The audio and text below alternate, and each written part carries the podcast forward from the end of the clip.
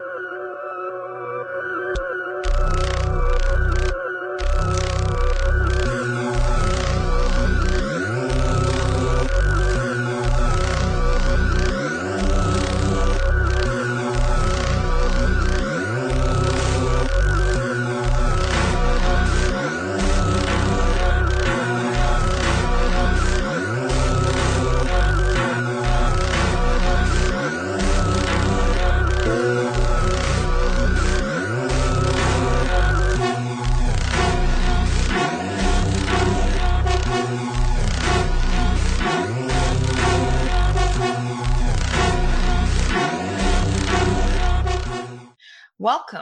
everyone, to 2021 and to the 25th episode of the Friday Nightmares podcast.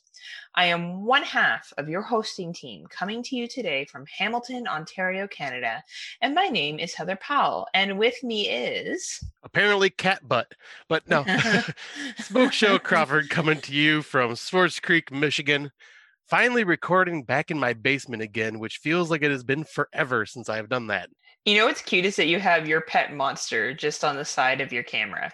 Yeah. Um, he's just kind of chilling like a villain. Yeah, I figured like before he was just kind of laying around, like not being set up anywhere, and I was like, you know what, he's got to be displayed. Absolutely. You know, it's a it's a little like um, artifact that you have there for all of us 90s kids, well, born in the 80s, kids in the 90s that really remember My Pet Monster and the epicness that was that Saturday afternoon show. Yes. Um, that's when the cartoons were sick. I'm sure cartoons are good now. We just don't watch them.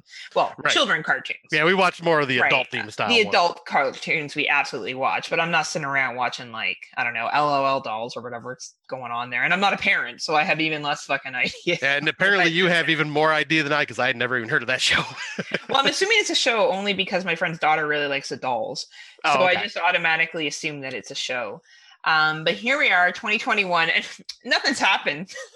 it's been a real Jeez. boring 10 days of 2021. Um, Jesus Christ. so, to my American brothers and sisters, I'm sorry what happened to you last week. Uh, I'm I'm happy that people are slowly being dealt with that engaged in the terrorist attacks that they engaged in, and I uh, am glad that minimal amount of people were hurt. And hopefully, uh, we see a a more peaceful transition on the 28th on the 20th of January. And uh, yeah, and we continue to fight this uh, coronavirus that uh, is ramping up in a lot of parts of Canada and the United States. So hopefully everyone can do their best to stay stay healthy and stay safe and just keep on trucking. Yeah, because this last Wednesday was a fucking travesty. Absolute yes. fucking travesty. It was. It should have never gotten to this fucking point. I'm sorry. I'm, I'm as you can tell, I am pissed. but I don't know why, Scott. Like, I don't know. You know what though? It reminded me like like if the Hills Have Eyes people decided to do a coup. Like it just was the like shittiest coup I'd ever seen. You know, we did it better in 1812 when we stormed the fucking White House. Like, you know, I I um I I understand, you know, absolutely it's a tragedy and it's and it should have never happened and it's and i'm not taking anything away from how offensive and and dangerous and a slap in the face democracy is but what a bunch of like yo-yos. Like yeah.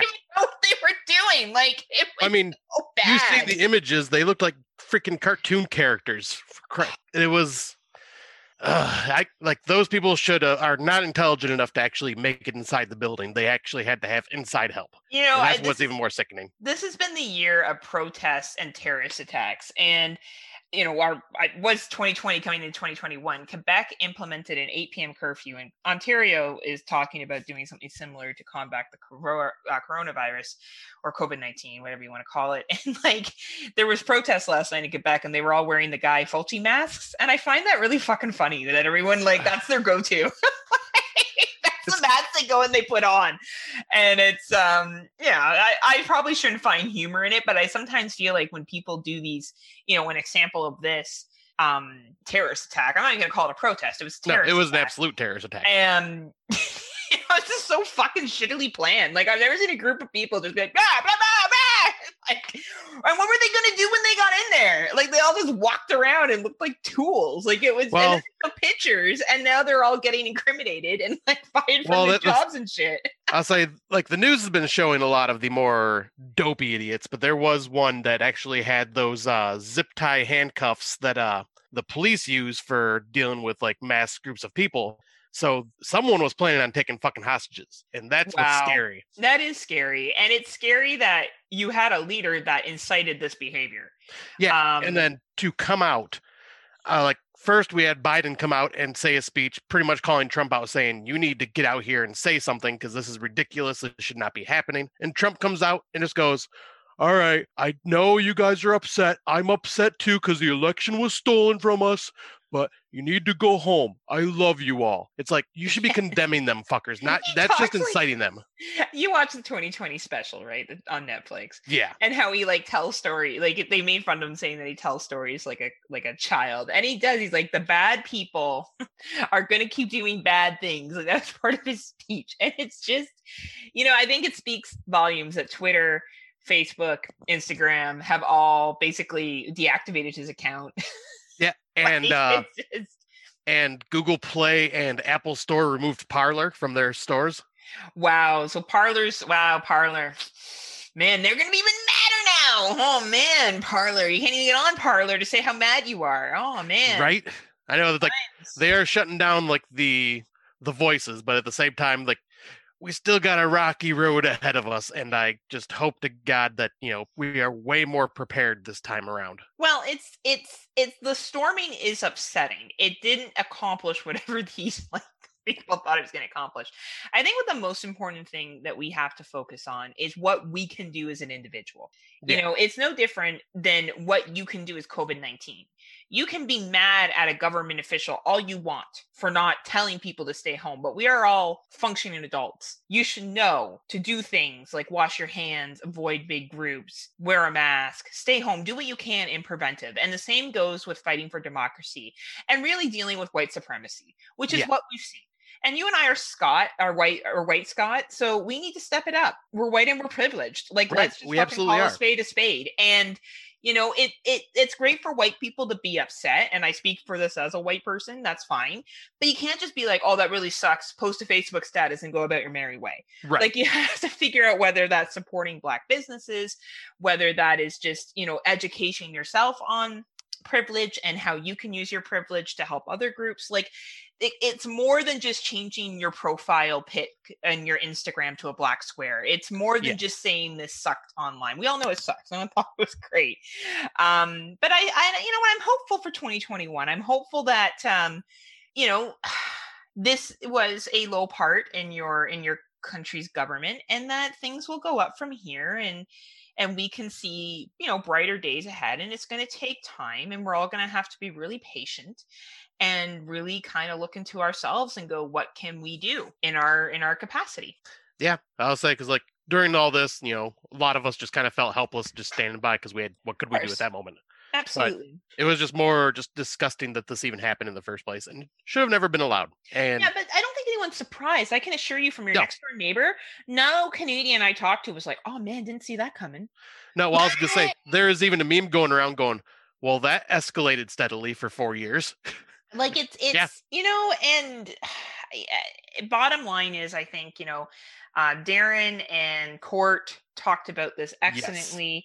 Yes. they released an episode um, on oh my god i forgot darren's podcast. Psychosemantic podcast. I don't know why i always forget psychosemantic podcasts uh, perfectly and and the two of them did a really good job of talking about how this event was very um, that they were interrupting was a symbolic event anyway. I learned a lot from them and you know I, I think we want to focus on not we want to you know acknowledge what happened and that that can't happen again but we want to look at the layers of what that meant yeah. you know and i think it's really challenging the fact that we have a group of people that you know believe in white supremacy that believe in discrimination and will do whatever they can for somebody who they believe supports that and i think that's a bigger harder issue to swallow um, it's more than just storming a capitol building yeah. like it's more than that um, so you know step by step day by day i think if we all make a choice to figure out how we can make a difference in our lives and i and i think that's a responsible thing to do sticking your head in the sand and being like oh man doesn't affect me well it affects all of us and it will affect yeah. our kids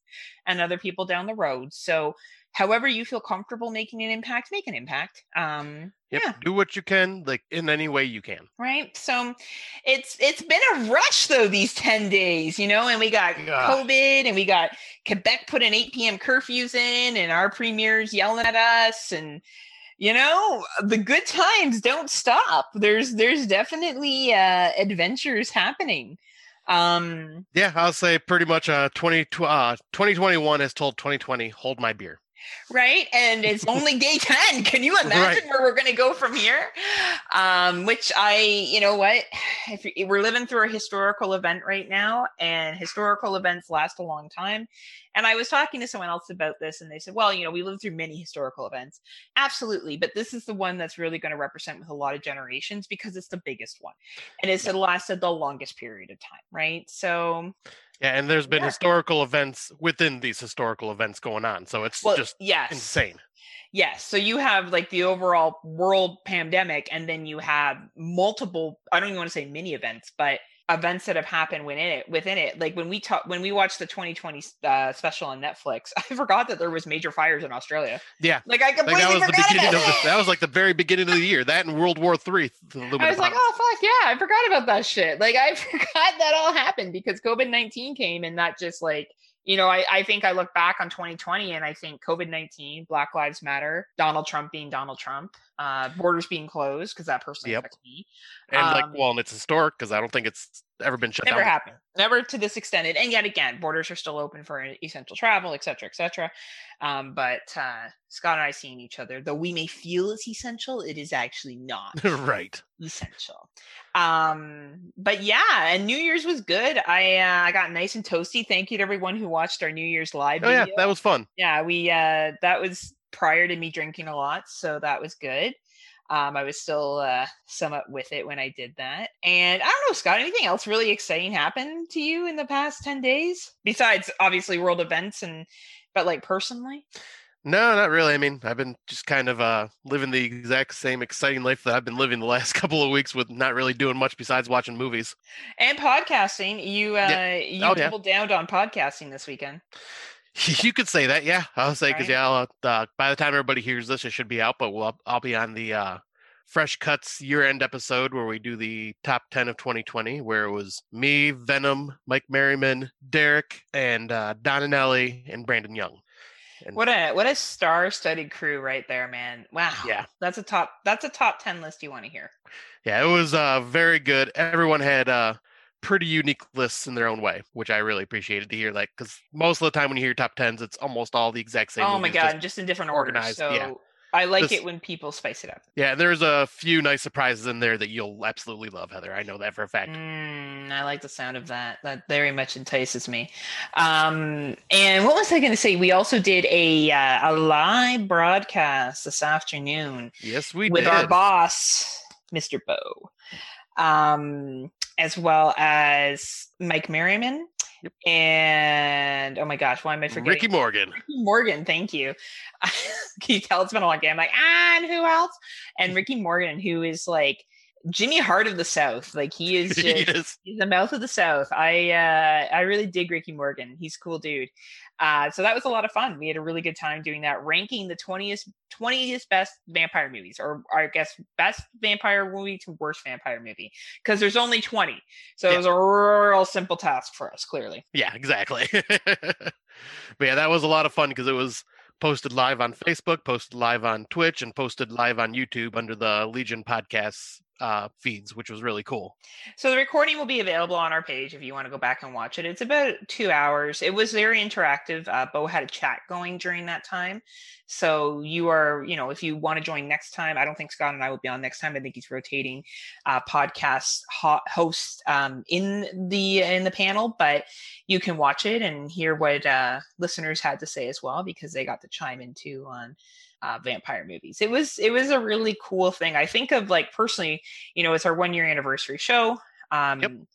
And I think of where I've gone with podcasting to this point, and it's crazy. And I've gotten a lot of really kind feedback from some listeners who have talked about who who have said to me that I'm one of their preferred podcasters, which is just so humbling.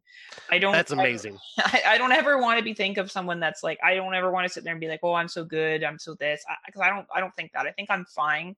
I have a conversation. Like I think you're I feel like I'm just learning from Scott still. I feel like now you are beyond me at this point. Is it because I like better movies? No. Are you sure? It's just because you know how to argue your movies better than I do. I do. I can sometimes really argue, or I just make ridiculous points that people laugh at, and I hope I win. Um, but it was very kind to hear. I really appreciate those kind words. Um, very very kind and you know we're we do this for fun this is this is a good time for us so um, but I am proud to say where I've come to at this point and what I've learned and to continue to grow. So, yeah. Um, I don't know if there's anything you want to add about our one year. You care a lot more about this than I do. Like no. you've been talking about our one year anniversary show for a fucking month now. So I feel like we're here we are, Scott. So here's your chance. Well, I just want to say that, you know, it's just been a freaking amazing year. Like while the years sucked, like for everyone, it's been an amazing year just being able to work with you doing this and being so consistent with our shows. We never miss a date. And it is just always a pleasure and just blast working with you. And I always look forward to every single episode we do together. And yeah, just this is the first podcast that I've been a part of that has actually made it to the one year mark. And that just like is a big milestone to me and makes me very happy. Well, I'm very happy too. This is also the first podcast that I've been a co-host of that has made it. Oh wait, no, it's not horror. Okay, that technically made it to the one year mark before this. Yep, that day. is true. Um, that one's a commentary and more for fluffy and fun. So I think if I think about a podcast that I invented with somebody and that we basically have complete creative control over what we do, how we do things, then yes, um, this would be this would be my baby. My baby. Our little baby turned one years old today. It started teething, and now it's walking. And now it's wanting to drink already. Yep, it's learned from us. yes, making us proud. Definitely making us proud. Uh, but 2021 has started off with a bang with movie, movies, but I should have said our topic in true Friday Nightmares fashion. We don't tell you the topic because we like to keep you wanting more. So yeah. our topic today is Asian Asian versus Western world ghost storytelling. So uh, we're going to be looking at some major ghost story movies, doing a little bit of comparison and talking about the difference. But before we get there, Scotty and I have watched some 2021 horror movies. Yes, we have. Like uh surprisingly quite a few, though you have already like surpassed me like with many watches already, but That's because um, you're too busy talking to hot babes all day online. you and, and Brandon a, Orlick from Exploding Heads. Yeah, I'll say it's totally I'm totally Brandon Orlick. I mean, I just don't have the hair. You're right. It's true, but you just are too busy talking to hot babes. So you're too busy talking to hot babes. I'm off here doing the work on the podcast, and uh, like always, like always. So yeah, because I put so much work in. um, but why don't we talk about the first one? Because I think a lot of people are going to know about this one. It's uh, it's been getting a buzzed around a lot around other podcasters in the horror community, and it is Shadow in the Cloud. 2020 release came out January 1st. Scotty, your thoughts? Uh, this one is uh, I didn't know what to expect going into it because I didn't watch a trailer, didn't read a synopsis on it or anything. I was just like, oh, it looks kind of like World War II ish. This could be mm-hmm. interesting. And little did I know what it had to do with. And I was pleasantly surprised because I will say, though, the one thing that just kind of threw me off because this could have been like a really, really, really good movie, but I just had fun with it. It would have been better if there was not that weird, drastic tonal shift halfway through the film where it went from like completely serious horror film to like all right let's go ridiculous action movie. Are you saying that there were some things that happened in this movie that were unrealistic? Just a little bit. I don't know. It all seemed pretty above par to me of what would exactly happen to someone in this situation um i gotta agree with you i did think you know for an opening movie it was at tiff by the way it was at the toronto international film festival this year uh, Chloe Grace Moretz. Did I say it right? Moretz. Uh, it was great. I think uh, she is definitely an exceptional actress, but we know this. We've seen her in other things before. This isn't like the first time we've seen her. Uh, she carries this movie very well. I thought the secondary characters were good. It's a silly action creature horror film. Uh, is it worth the rental? I think so. I think right now, if you need just something goofy to watch that you can get behind, 88 minute runtime. It's it's not the worst thing you can you can rent. Yeah, I'll say it's. I'm kind of iffy with the rental because this is one of those 1999 rentals because it was like. Oh, okay. It's not worth 1999. No, no, no. Yeah, I was gonna say like unless you have like a group of friends over and you just like all chipped in a couple bucks, then it'd be worth it. But like by yourself, or they brought pizza and beer, and yeah. you're all like partying it up. Absolutely. Um, it's yeah, it's available on Apple, iTunes, Vudu, um, Microsoft Store, Amazon, and DirecTV. So it's making its rounds. Uh, not a not a bad start to 2021. It's not going to probably top anyone's list at the end of the year, but I enjoyed my time with it. And. I think if you haven't checked this out yet and you're able to uh, to get it through means that are 19 that are not 1999, is definitely worth watching. Yep, I completely agree. Um, and yeah, we'll jump into the next one. Uh, this one we just got we're lucky because we pretty much have a screener for it because uh, it does not come out till I think sometime in February, but is but it is called The Vigil from 2021, and this is a Jewish take on a horror film with uh, like I think was it during the mourning ceremony of someone that has passed away. Yeah, so it's an Orthodox Jewish ceremony. Yep, and pretty much this guy is left behind to watch over the body for the next couple of days or just over the night. I forget exactly I what it was. overnight. Okay, and then a demon appears.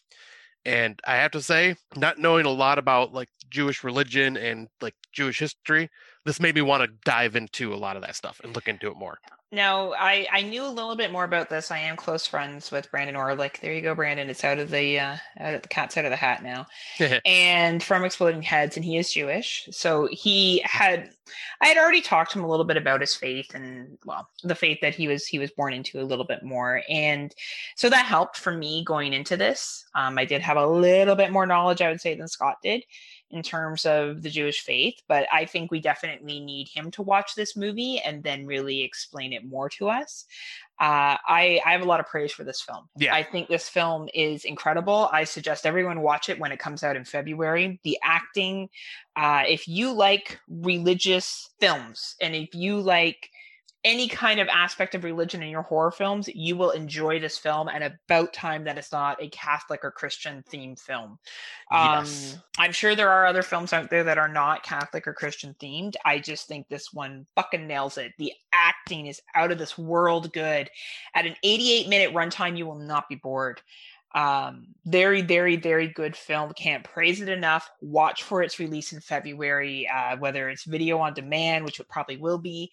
So you're probably going to see it through the iTunes, uh, the YouTube, Cineplex in Canada, uh, Microsoft Store. Who knows? Maybe a provider will pick it up eventually, like Netflix or Prime or Shudder. Um, yep. I don't know. Is it coming to Shudder? I don't think it's coming to Shudder. Is yeah, it? I don't think. At least it hasn't been announced yet. It may may eventually, but okay.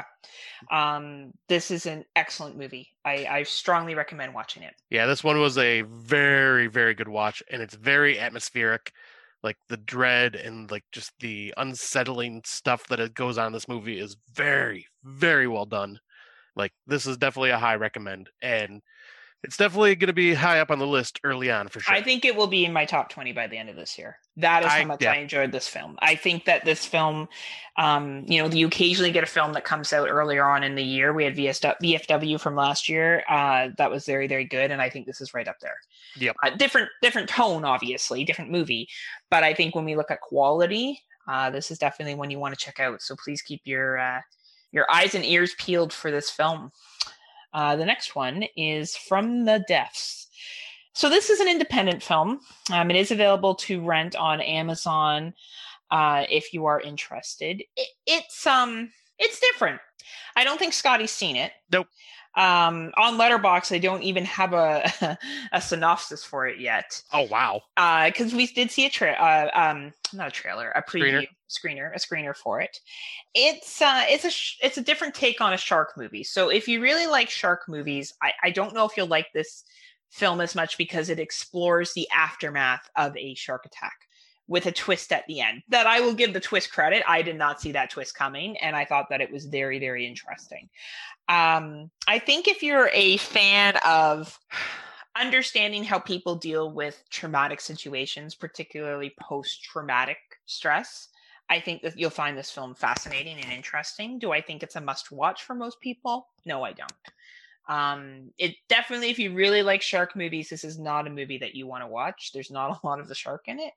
Um, but if you are interested in psyche and how someone deals with trauma, definitely um, worth your time.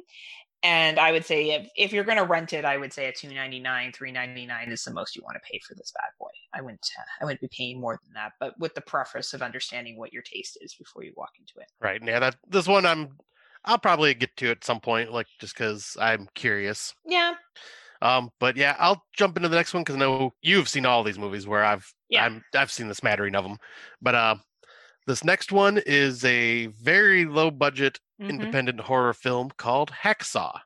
Yeah, this film here is very grimy art house grindhouse found footage kind of film i don't think this film is anything that is going to knock people off their feet it's a 70 minute runtime but what i appreciated from an outside view on this film is it was clearly done with limited budget. It was the same director then like it was a director the director did the writing the producing everything. And I think if we look at what it really looks like to do your first time horror film, this is what you're looking at. And I think after watching another movie that we're going to get into slight just after this one, mm-hmm. I had a better understanding of why movies like Hacksaw exist.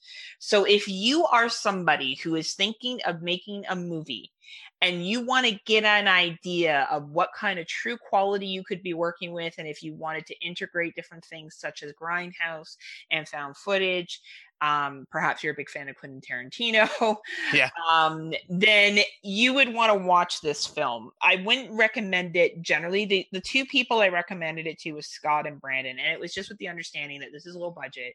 Um, I think it's interesting how they tried to pull away these concepts. It's not the best movie in the entire planet by any stance, but it's interesting how it was put together.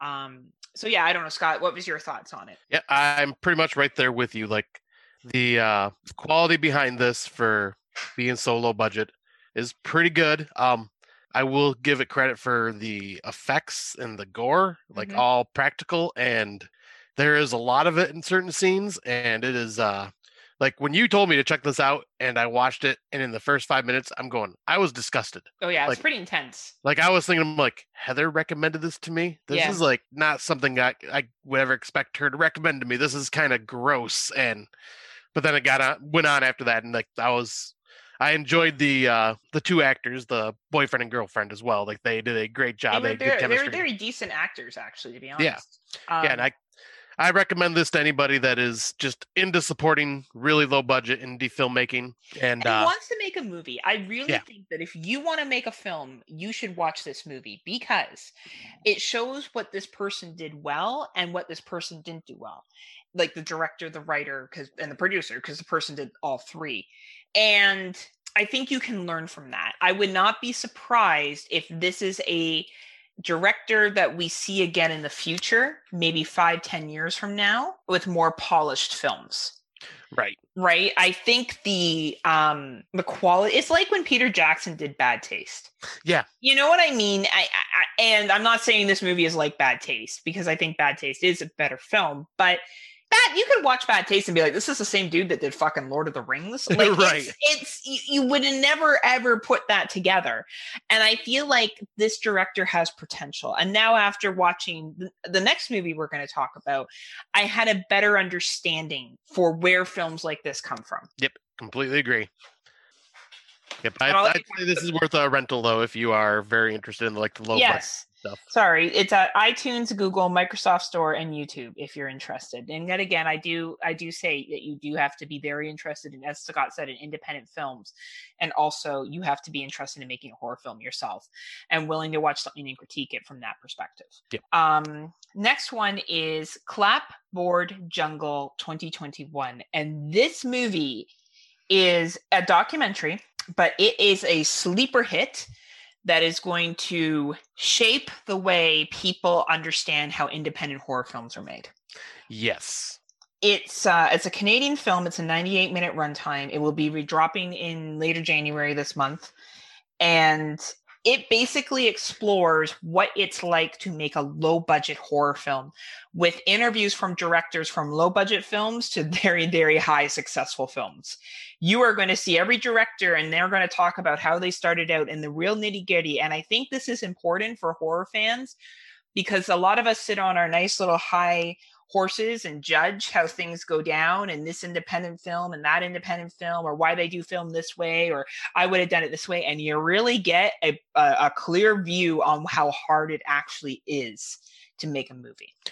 Yeah because i will say the one thing that you know because i've seen like uh documentaries like focusing on like oh here's how like to direct a film and like behind the scenes stuff but this one, like it shows all of that, but it really focuses on the production and uh, financing part of Mhm. getting a movie made and released. mm-hmm. And that is like after I had no idea the difficulties of it, but after watching that this documentary, it pretty much tells you like straight up like like making the movie is easy. Getting it out there for everyone to see is the hard part and getting it financed.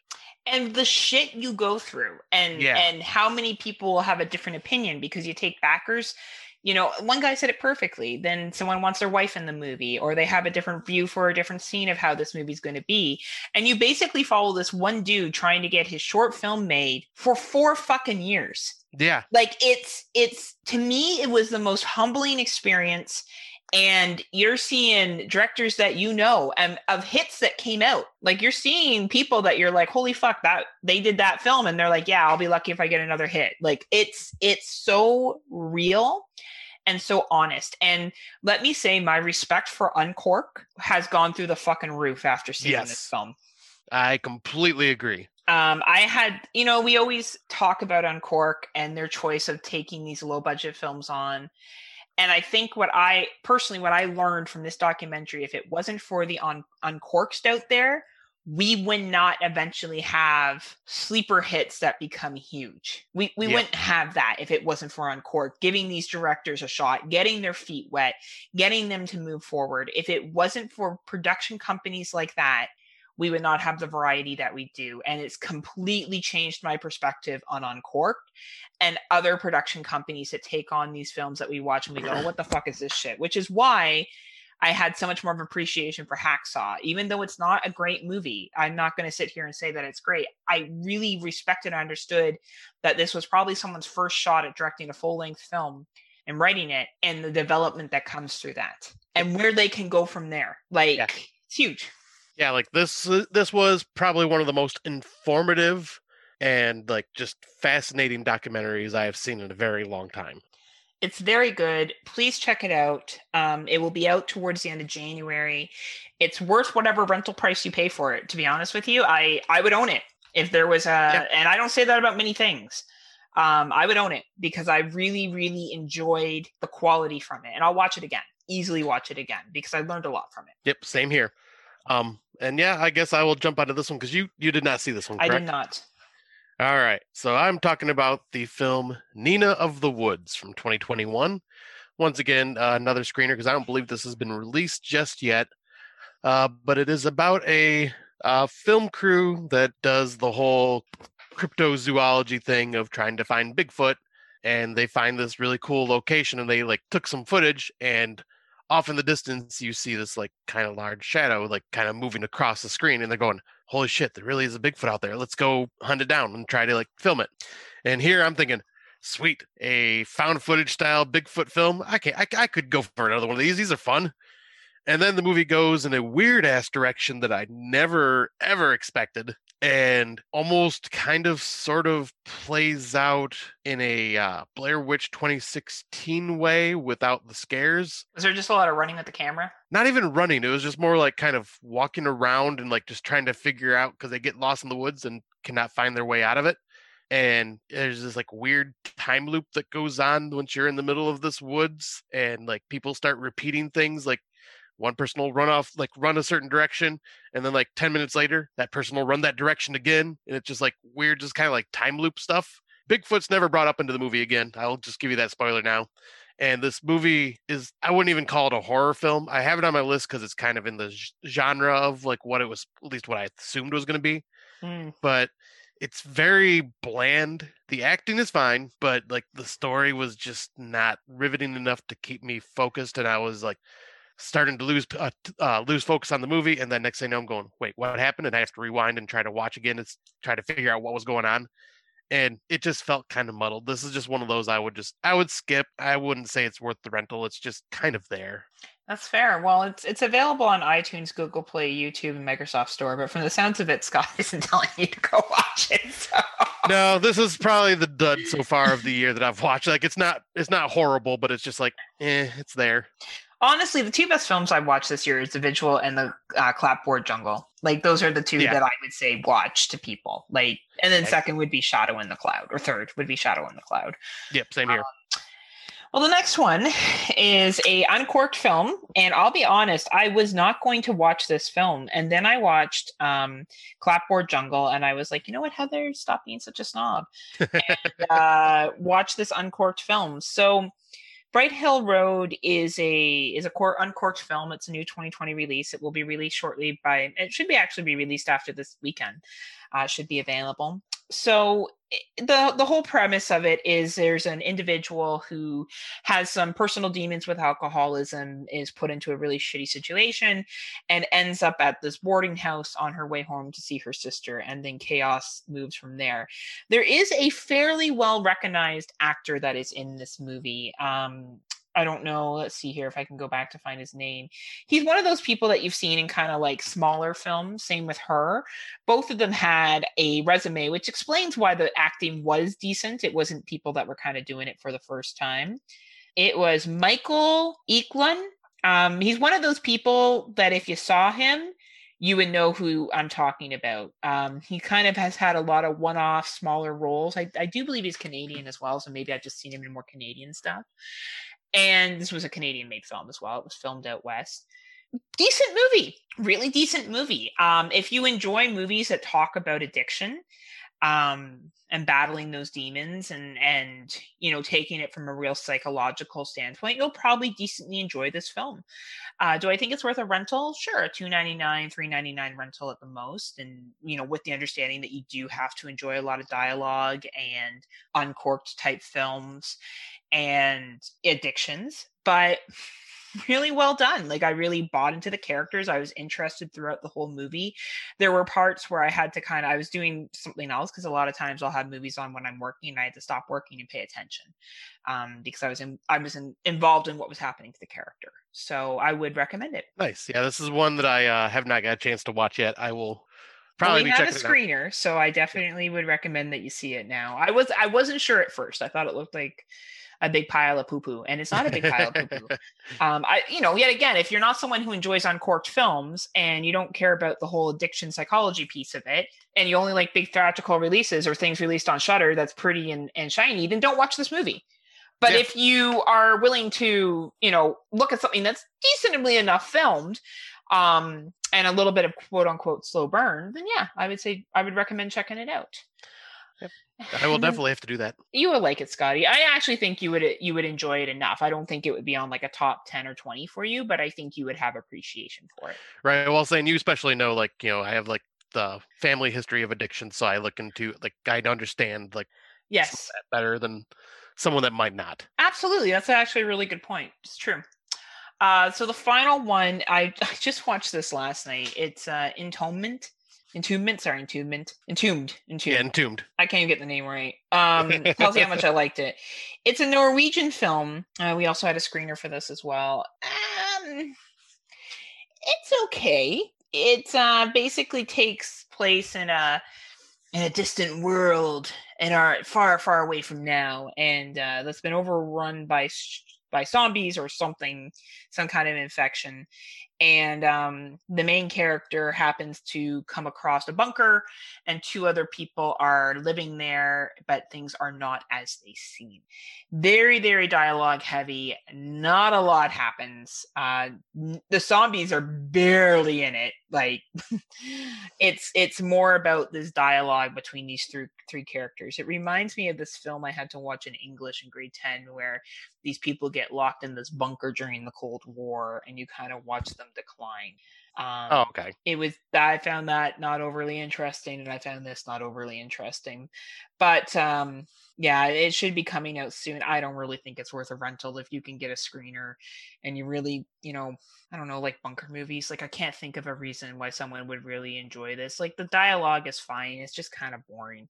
Nothing really happens, and the ending is kind of lackluster and, and it really this was something that could have been 45 minutes to an hour and not 88 minutes runtime so Ah, gotcha. i would say uh skip this if i've given the opportunity to You hear that, folks? Heather Powell is doing the dirty work for us. yeah i am i'm i'm just you know i just kind of consider myself a hero scott you know Not all heroes wear capes, Heather. some of them watch norwegian films Some of them Uh, watch some bad movies just because they want to. just well you know it was there Yeah. and i was home and i read the premise and i thought ah you know what give I was like, shot I told you too. Like I was kind of looking forward to checking this one out because I was like, "Oh, this sounds pretty cool." And then you're like, "Yeah, don't bother." I'm like, "Oh." yeah, I, I wouldn't. I I just think it overstays its welcome. Like I think they could have done so much more, um, with it. But that's just my sorry. Look, I'm yawning talking about it. That tells you how great I thought it was. Um, you know, just it, I I just think there's other films you could watch. Like yeah. this is a skip. It, it really is. Yep. I I'm just going to avoid this one then. Like the plague. Yes. Uh, so Uh, I guess we can jump into our older watches then. Yeah, I feel like I've done a lot of the talking. Do you want to do your bottom three first, and I'll go to mine? My bottom three, like they're bad or I just because how they're how they're see he's real sensitive because we all told him interview with a vampire sucks. So Interview with a Vampire is amazing, and you know it, and you shush. basic white bitch fucking. We're fighting. But okay, fine, we're fighting. But it's a basic. It's a it's a it's a vampire movie for the mainstream, Scott, Oh, and that's fine. I like it too, but it's not like like it's it's it's very beautiful vampires. They're Yeah. beautiful. Yeah, I that's that's like one of the few types of vampire stories where it's the beautiful vampires I actually do like. Yeah, see, yes, yes. I think you dream that you're going to be Brad Pitt's character. That's why. Ah, I so want to be Louis Yes, I know you do. See, I with that it. flowing long hair that I have. Yes, only it's on your face. It's on your beard. Oh, yes. Fluff it. So please check out if you hadn't a chance to watch that Legion podcast. You can watch Scott get real mad about Interview with the Vampire. Bullshit. Um, and then people in the chat agree with me, which was great. I think a lot. I'm sure it had nothing to do with me being a female. Anyway, Yeah. and I'll say though I'm not going to be too salty because my number my number one pick is my the number one movie. So yeah, but everyone would have said that as the number one. Hey, you, you shh, let me have this. okay, fair. let me have my minor victories. Okay. he's like, don't put baby in a corner. All Um, right. So yeah, I'll jump into these movies. you go ahead. Well, I didn't add one because I only looked at my what I started for first time watches of 2021. But uh, I do want to bring up I I did end up for first time watches of last year. I made it to 502 total, and uh, my 500th film I wanted to choose something that was considered a classic, and that was Amicus's uh, Tales from the Crypt Mhm. can't remember the date off my top of my head, but I think it's like 72, 74, somewhere around there. But it's uh like a horror anthology based off of the uh Tales from the Crypt, Tales from the Vault, Horror of the Vault comic books back in the day, the EC comics that the Tales from the Crypt TV series is based on later on. And well, the first segment in this was actually the Santa Claus episode from Tales from the Crypt's first season.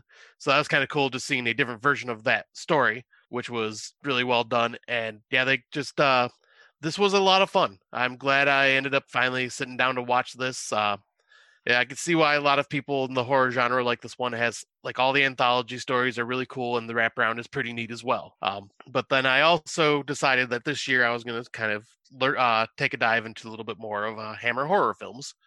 So I decided to check out because I'm going to try to watch them in chronological order for the most part, like with Dracula, Frankenstein, all that. So I started with Dracula from 1958 with Very uh, nice. starring Christopher Lee. And man, this was a really good take on the Dracula story from Bram Stoker. Like it's like that same story. And Christopher Lee does just such a great job as uh, Count Dracula. He is like intimidating and scary. And I think it was Herbert Geddes uh, commented on my post about it, but he was like saying that Hammer is the first to bring out vampires with fangs. Oh, I didn't know that. Yeah, which I did not realize that. So, like, if that's the case, awesome. Uh, but yeah, this was a really well done movie. Uh, also starred, uh, oh my gosh, Christopher Lee and da, da, da, da, da, da, da. And other really great actors from that time period, such as lots of hmm. great actors from that time period. God dang it! this is why you pull it up on your Letterboxd, Scotty. You, you, you shush. I should have done this, but this is why I'll edit. no, you should leave it in. So you're like, oh, it's great because Peter Cushing. What do you Peter Cushing Michael, I don't know, was that a well-known actor? Goat? Uh, not okay. Not that I know of, but yeah, it stars uh, Christopher Lee and Peter Cushing. That's that's the guy I was trying to think of because I can't believe I forgot his name because he's just as well known as freaking Christopher Lee and in so many freaking amazing movies as well. Uh, but yeah, highly recommend this if you have never seen it. Uh, definitely glad I checked this film out. Um, then I ended up checking out the Fright Night remake from 2011 because of uh, Miss Heather Powell recommended it to me. Woo! I have to say, I I was one of those back in the day when this first got announced. I'm going, uh, a remake of Fright Night. We don't need this. I'm not going to bother with it. It's going to be bad. Then I, uh, since then, obviously, I've changed my tune with how I look at remakes, and I'm glad I gave this a chance because this was a lot of fun. Um, yeah, the CGI is a little bit of its time, but you know, can only fault it for that for so little. But uh, like I thought, everybody that played their parts in this did an amazing job. Made me so happy to see Toni Collette as the mother because she was just amazing. Um, and Colin Farrell as uh, Jerry was a very intimidating vampire. Complete. He did a completely different style of vampire where uh, Chris Sarandon was more charming and like just kind of trying to seduce everybody Mm-hmm. Uh, Colin Farrell's character is just more like, no, I'm just I'm a badass vampire and I'm gonna be intimidating as shit and make you feel awkward and like like I'm just not gonna pull no punches. He's and, like, I'm gonna fuck you up. Yeah, pretty much. And yeah. that's one thing I like about this remake is, you know, they went they avoided the mystery of the whole Fright Night. Is he a vampire or isn't he a vampire? Is the kid really sure what he's seen? And they just said, no, you guys already know the Fright Night story. Colin Farrell's a vampire. We're not going to play footsies around that what you're going to watch is you're going to watch the kid try to explain to everybody that he's a vampire and try to convince them. And I like that, you know, this this remake just kind of said, yeah, we're going to take that story, but we're going to kind of do our own twist on it. And I'm going to say this, and I don't care if it makes people mad. People who dislike this movie because it's not like the original Fright Night have a very misunderstanding, misunderstand version of the original Fright Night.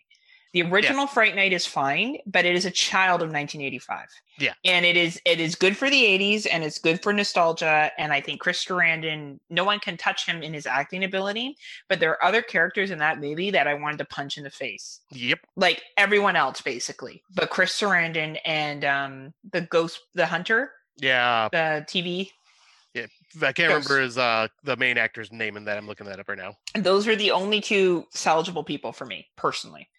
Um, everyone else got better as the movie went on. I will say the dance scene in the club and stuff like that was great. But with 2011, I think people really, really play down the acting by Anton, who was taken from this world too soon, who was mm-hmm. phenomenal as Charlie. Uh, Colin Farrell was fucking dark, man. Like you yeah. said it best. He was fucking dark. And yes, the CGI was unnecessary, but it has a 3.0 rating on Letterboxd. So that's a pretty high rating for Fright Night a remake for a horror movie. So I'm glad to, to hear that what you had to say about it because, you know, to me, I don't even compare the two. I'm not like one's better than the other because I don't want to get into that pissing contest. No, and they're di- like right? they're similar stories, but they're different enough that I don't even want to compare them. I think if you watch the, the 1985 and you accept it as a 1985 and you rank it where you feel is appropriate for your vampire movies, that is absolutely fine but to discredit to discredit the the remake because it didn't follow the exact formula is is not fair because yeah. it is a it is a well acted film it's probably better acted to be honest with you on average because all the actors do a really good job it's just really the cgi and you know doesn't have the magic of the original fright night like there is a level of practical practical effects and other magic that comes from that original fright night that no one can touch um, but I'm really happy to hear your thoughts on the 2011 one. Yep, because I had a lot of fun with it, and I'll even say like when I seen that CGI, I was like, I wasn't like, oh god, it's ugly CGI, because you know what? Films nowadays use CGI, and we just need to get over the fact that you know mm-hmm. practical effects are difficult, they're messy, they're expensive. Yes, if a film does it, fuck yes, I love Absolutely. it. But if I am not going to fault a horror film in modern times for using CGI because it is cheaper and easier to do, and you don't have to hire on a whole huge crew to do it. Especially if the rest of the film is pretty entertaining. Yeah. You know, and I'm not saying this is the best vampire film of all time by any stance, but I think a lot of people just shit on it because it's a remake and and don't actually watch it and take it for value of that it's a well-made film. If they had called this like the vampire next door, people would probably have a lot more appreciation for it than they actually do. Yep. Um, but because they labeled it Fright Night and there's, you know, similar storyline to an extent, um, you know, people sometimes don't like that, right? So anyway. Yeah. Yeah, so I say that's my thoughts on that. But uh, I will jump into my last movie that I watched because once again, Heather and I have did, decided we're going to continue the first time watches just because it's fun and it's forcing us to like check out movies we may not mm-hmm. look, look at. Um, and Shudder had put one on there from 20, 2017 that I have heard plenty of people talk about, and I just never got around to it, so I decided to check it out, and that is Super Dark Times, which is a movie based in the 90s without rubbing your face in it. Mm-hmm. And uh, like, I don't even think they mentioned the year at all, and you don't even hear like 90s popular music playing. It's just like you can tell by the way the kids are dressed and what they're doing. Um, and it's not like, oh look, everybody's wearing giant JNCO jeans. It's like you might see like one. character. oh, look, they all got Furbies. yeah, it's like it's like the way they do it is just like you should do it without just like saying, "Hey, look at us, we're 1990s." but no, they uh, this is about a story of a. Uh, pretty much a, another one of those coming of age style stories, but with a dark twist to it because uh, these kids are all friends hanging out and uh, one of them like they sneak into one of the guy's brother's uh, uh, room because his brother is off in uh, military and they find a bag of weed and hidden in his brother's drawer so like oh we're gonna take that and smoke it so uh, one guy takes and, uh, and they also take his brother's samurai sword and they go out and start like just kind of swinging around chopping things up and whatnot and uh, they uh, one of them finds out like that or one they get into an argument and one gets pissed and well an accident happens involving the samurai sword and they have to try covering it up and that you pretty much watch the rest of the story as the rest of these kids are just trying to like figure out how to cover up what happened and try to play dumb but then at the same time one of them is acting out a little more than they should and it gets in a pretty dark uh area hence super dark times exactly but man this movie was so well done so well acted like I highly, highly recommend checking this movie out. Awesome. I'm I you've sold it for me. I'll definitely watch it. I uh sounds like something I would dig. Yeah, it's definitely one of those like, you know, all kids style movie and the kid actors are all just incredible. That's nice to see, right? I like when you see kid actors really nail it out of the out of the park, right? Or hit it out of the park. That's really awesome. Yeah. Um it's a lot more fun. So I guess I'll move into my older ones, unless there was something else you wanted to add. Uh, nope, that was all I've pretty much been watching. Uh, I think, uh, like I said, you have been like just uh, going full steam ahead with your watches this week, so like you have gotten way more than I do at the moment. My maniac, maniac on the run, and I'm watching movies like I've never had before. um, all right, so I've been working through the hidden gems, hundred hidden hidden gems over the last hundred years that uh, the horror cast put out uh, in November. They put two back to back episodes out where they talked about hidden gems from 1920 to 2020.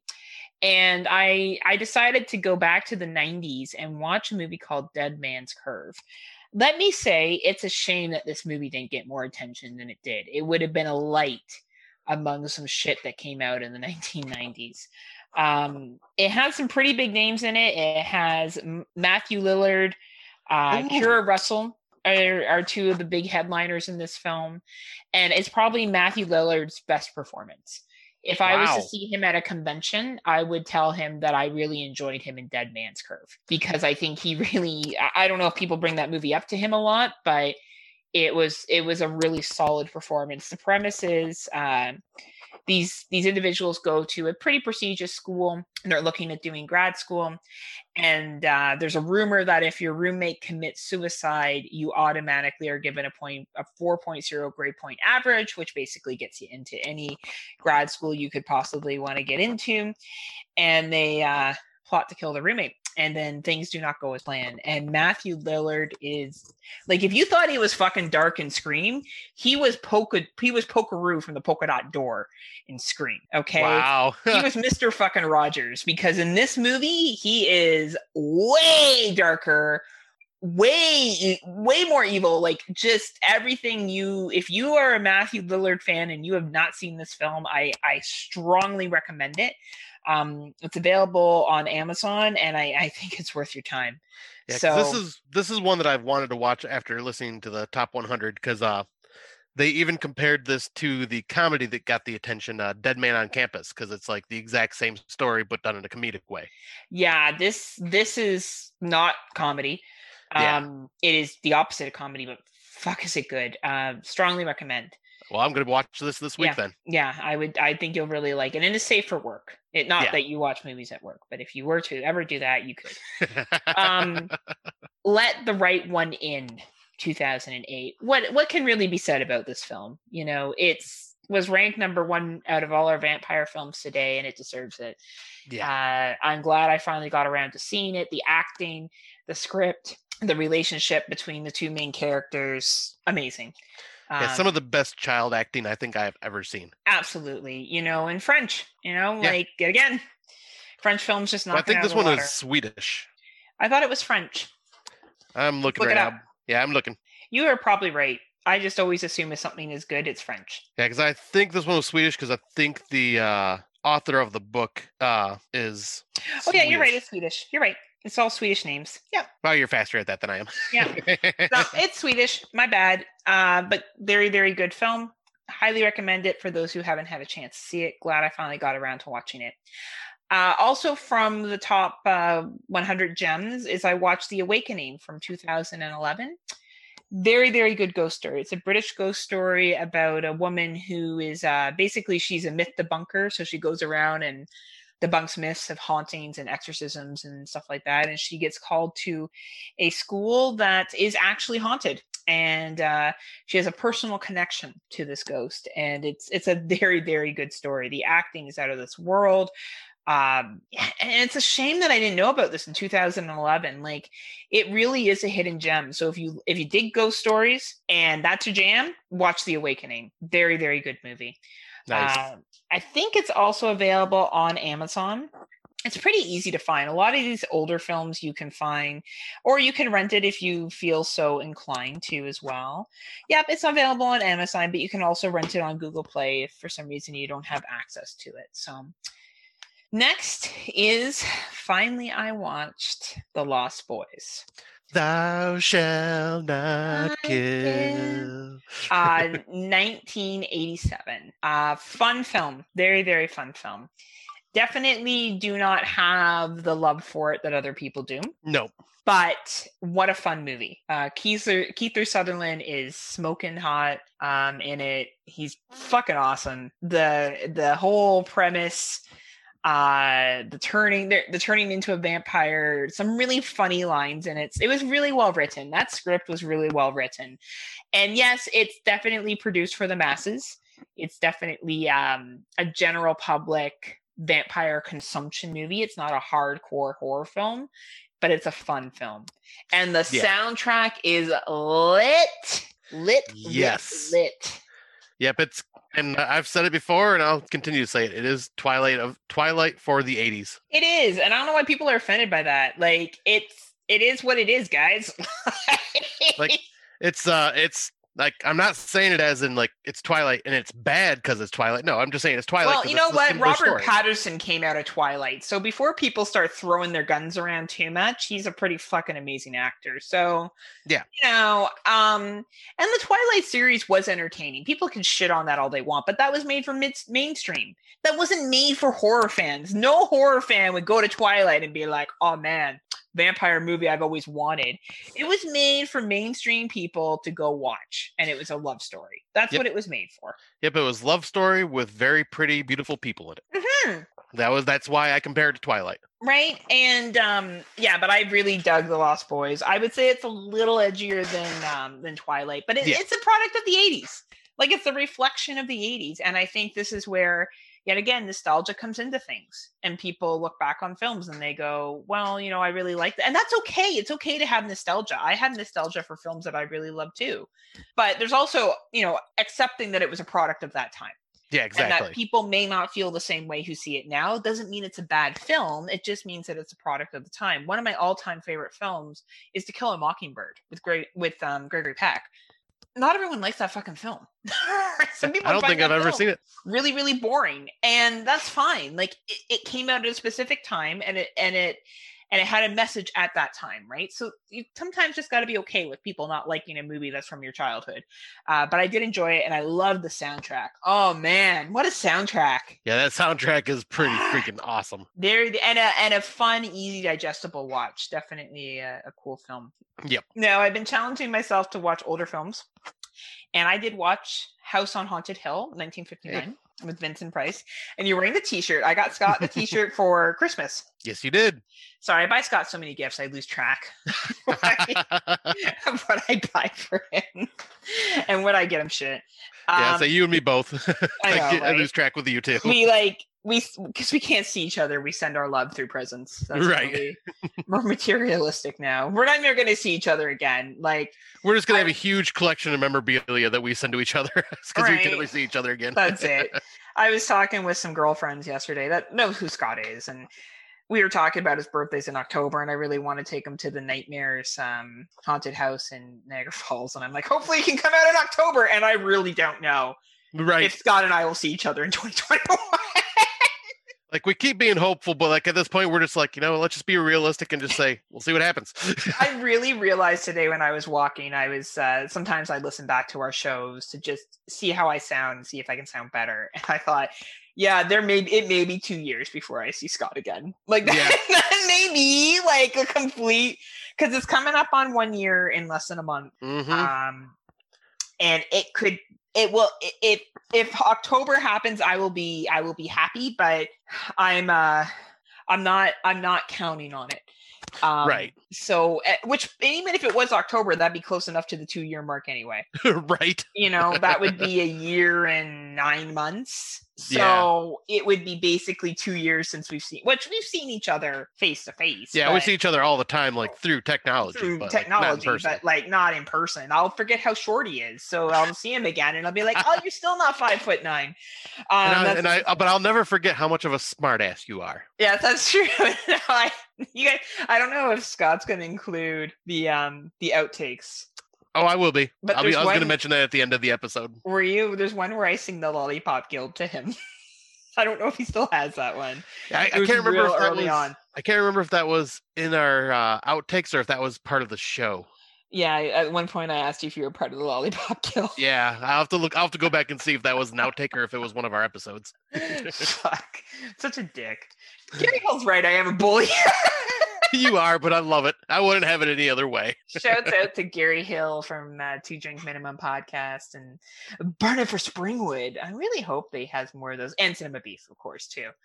Um, anyway, House on Haunted Hill. Back we go to me talking about this movie. I really feel like this was a murder mystery, not a ghost story. And I think Yes. because I went in thinking it was going to be a ghost story, I was slightly disappointed.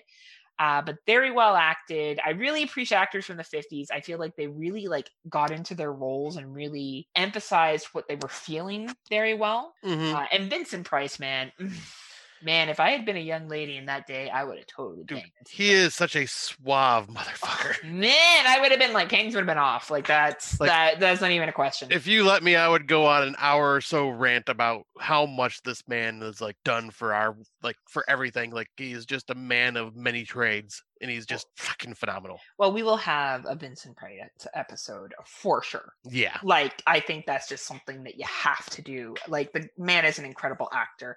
I didn't love the movie i'll be honest. I, I didn't love it uh, probably because i thought it was going to be something other than it was but it's a well-made film and um, i'm hoping as i go through these 50s films i can grow more of appreciation for them i feel like i'm going to be one of those people that will say a lot of things like i respect it but it wasn't my jam and that's okay uh, but you got to expose yourself to this stuff to kind of like educate yourself a little bit right. more. And like, well, I mean, you are already doing better than like just kind of like me. You and I both are doing better than most like that won't even give these older films a chance because, for one, True. oh, they're in black and white. Oh, they're silent films.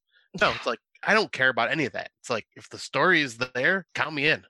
Well, and if you don't try and you don't try to kind of learn about different movies that are out there, then you're just gonna be watching the same old shit all the time. And what's and what's the fun in that? Like, how are you gonna expand? Like, I feel like I have a much better understanding of cinema now, and I talked about it in our our uh, our awards than I ever did Yeah. prior to to this. So yeah, I'm uh, I'm pretty happy with what I've done so far. So those are my older watches. That is awesome because yeah, you you definitely because I think I've I've seen three out of the five that you watched, and the other two I am definitely going to be checking out now. You really like the House on Haunted Hill, right? Oh, I love it. Okay, because I just want to make sure that I got you um the right T-shirt. Oh, you did, yeah, because it's uh, it's it's one of those movies I grew up on as a kid because it, it's like one of those like easy to show a child because it's not super scary, and Okay. so I got introduced to this movie a long time ago, and I just I just have a level of nostalgia for it and just love it, and it's just ho- hokey and fun, kind of like uh the way I look at the original Thirteen Ghosts. It's very hokey and fun. and, but I Mm. grew up loving that movie as well. And but yeah, it's it would probably be my top five Vincent Price movies. That's awesome. I'm glad that I I really hit it out of the park with your T-shirt. You, you know me well enough to know that you, you know you got a right gift because I love the shirt. Because we just got to keep buying each other's love, Scott. It's going to be a couple Right. years, so this is what we're. That's what we're doing now. Maintaining our relationship through gifts. That's that's how this shit's going down. right. Um, like we joke, Whether- but it's really not fucking far off from the truth. Whether our love language is gift giving or not, well, we just got to deal with it at this point. I don't even think it is, but we're just giving each other shit because we have nothing else. But we do talk all the time. We are lucky that way. We have a pretty Yeah. close relationship and friendship. You know, maybe when we get together, we'll just talk to our phones and we won't even look at each Right. other. We'll just video call each other so we can just keep this magic going. Like we'll just keep talking, but then we'll just kind of just like poke each other because it's like you're real. yeah, you would really do that. I would fucking break your finger by the eighth time that you did that. I would just hug you and just hold you oh my what you would love. god! Oh, you're gonna hug me so hard, aren't you? I'm gonna hug you and never let you oh, go because I know that's what you want. Oh, fuck my life. Okay. So why don't we break off what we break off? I'll break off, all right. break it off. Why don't we get into what we've been listening to? Um, I guess I'll go first. So I actually want to talk about this uh, podcast previously, but just didn't have a chance to. Fry Gay the Thirteenth. Have you heard them? You- Oh have you yes, them? these guys are great. Oh my god, they're so fucking funny. They are hilarious. and They are just so. It, I love their perspective on everything too. They're so funny. So it's Andrew and Maddie. Um, I listened to a couple of different episodes. One of my favorite was Camping is Terrifying. And like, um, I think it's Andrew, like basically went off a rant about people that don't wear masks. And I love it. He's fucking full of piss and vinegar and fucking Oh, he fire. is. But as I was listening to them, I'm like, holy fuck, this is basically Scott and I. I think we ripped off Friday the 13th because they also go over what they've been watching. They do that as well. So they talk Yep. about what they've been watching. Um, and then they do an analyzation of two movies that fit their theme. yes, it is. It's so. I like. I I know they did that, but I just never compared us to it. But that is hilarious because yeah, it's very similar. The first time I was listening to it, which was in November, and I and I become an avid listener. I don't think they listen to our our our podcast, um, but if you guys do, Andrew and Maddie, I love you. I think you're amazing. I look forward to listening to more stuff that you do. Um, but I was like, holy shit, Scott and I basically do the same format. A little different. We do it a little differently. Um, but yeah, they've been like they have this section of what you've been watching, bitch. I just think that's fucking awesome. Yes. Like I just like oh my god, it's just so good. So they're on the Legion Podcast Network. I totally recommend listening to them. They also will play uh, voice messages from people that listen to their show, which I think is really awesome.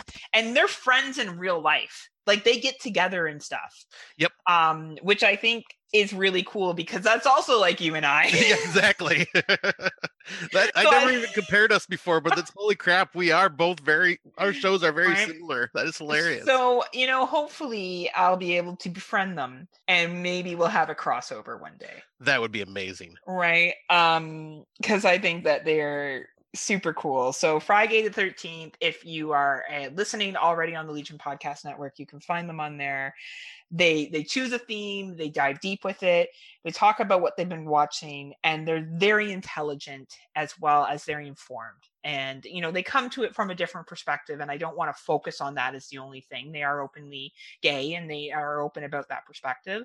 Um, but they have so much to offer. So please check Yes. them out. Yep, and if we ever do a collaboration with them, we'll call it the Friday Nightmares podcast. Oh man, like I It's just it's, No, it's, it's a match made in heaven. it wouldn't be hard. We basically do the same fucking show, so I'm Right. sure it would be fine. So um, yeah, they probably just they just do it better. That's really Yeah. what it comes down to. Pretty much. But Right? yeah, I definitely recommend listening to their show. Their show is fantastic. Like even their personality types. One's like outgoing and loudmouth and doesn't care and like shuts up the other one all the time, which is me. yeah. And the other one's like super considerate and detailed and talks about information and really respectful, which is you. So yep. so true. yeah, We're mirror images. we really are. It's really quite funny, actually. But anyway, that's Friday the Thirteenth Horror Podcast. Yeah, definitely go check them out. Great, great show. Um, another great show, and this one has been around for quite a while now too. Uh, I'm sure no one's ever heard of these guys. Oh, never. But uh, I'm talking about the 22 Shots of Moods and Horror podcast, uh, which has Moods 616, Jeremy, and JP Shot. And these guys have been pre- these guys. These guys were pretty much like the kings of horrorphilia, right alongside Exploding Heads. Uh, Mhm. they have gone independent because I don't believe they have decided to go with Dark Discussions. I think they're just kind of going to go off on their own and do their own thing. Oh, which- okay, good for them. Yep, which I think they've got a big enough following and whatnot. They can do that, and they they do also like exploding heads. They do the YouTube uh, video alongside their audio yeah. release, and yep, they have their own huge Patreon. But these guys always do like what do they call it? The dub dub dub, uh, which is their what we watch.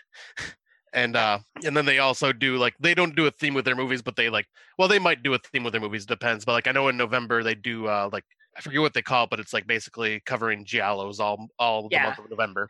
They've also done like all the Hellraisers. That's the one I listen to, and their episodes are long. Yeah, like, you guys go at it for four or five six hours. yeah, I'll say these yeah, they their shows are long long format shows and yeah, that's one thing they do is they do a lot of franchise episodes and they won't talk like one or two. No, they'll talk the entire franchise no matter how many movies are in it like they did the Puppet Master franchise, which I think was 14 movies, and they did it all in one episode, which was Which is insane. Crazy. Like, and they're firecrackers, man. Like, they're Oh, they are. so passionate. And I've, you know, spoken to Moods a couple of times and uh, more than probably the other two. I've never really spoken to Jeremy, just here and there online and JP in groups and stuff like that. And they're very knowledgeable. They know what they're talking about. And they're just, they're on fire. Like they are people that are on fire and are fun to listen to, but you got to be okay with listening to debating. Yeah. Um, a lot of passion. Um, they don't hold back. They're they're definitely not PC. So you you know have to be comfortable with that if that's a show that you want to listen to.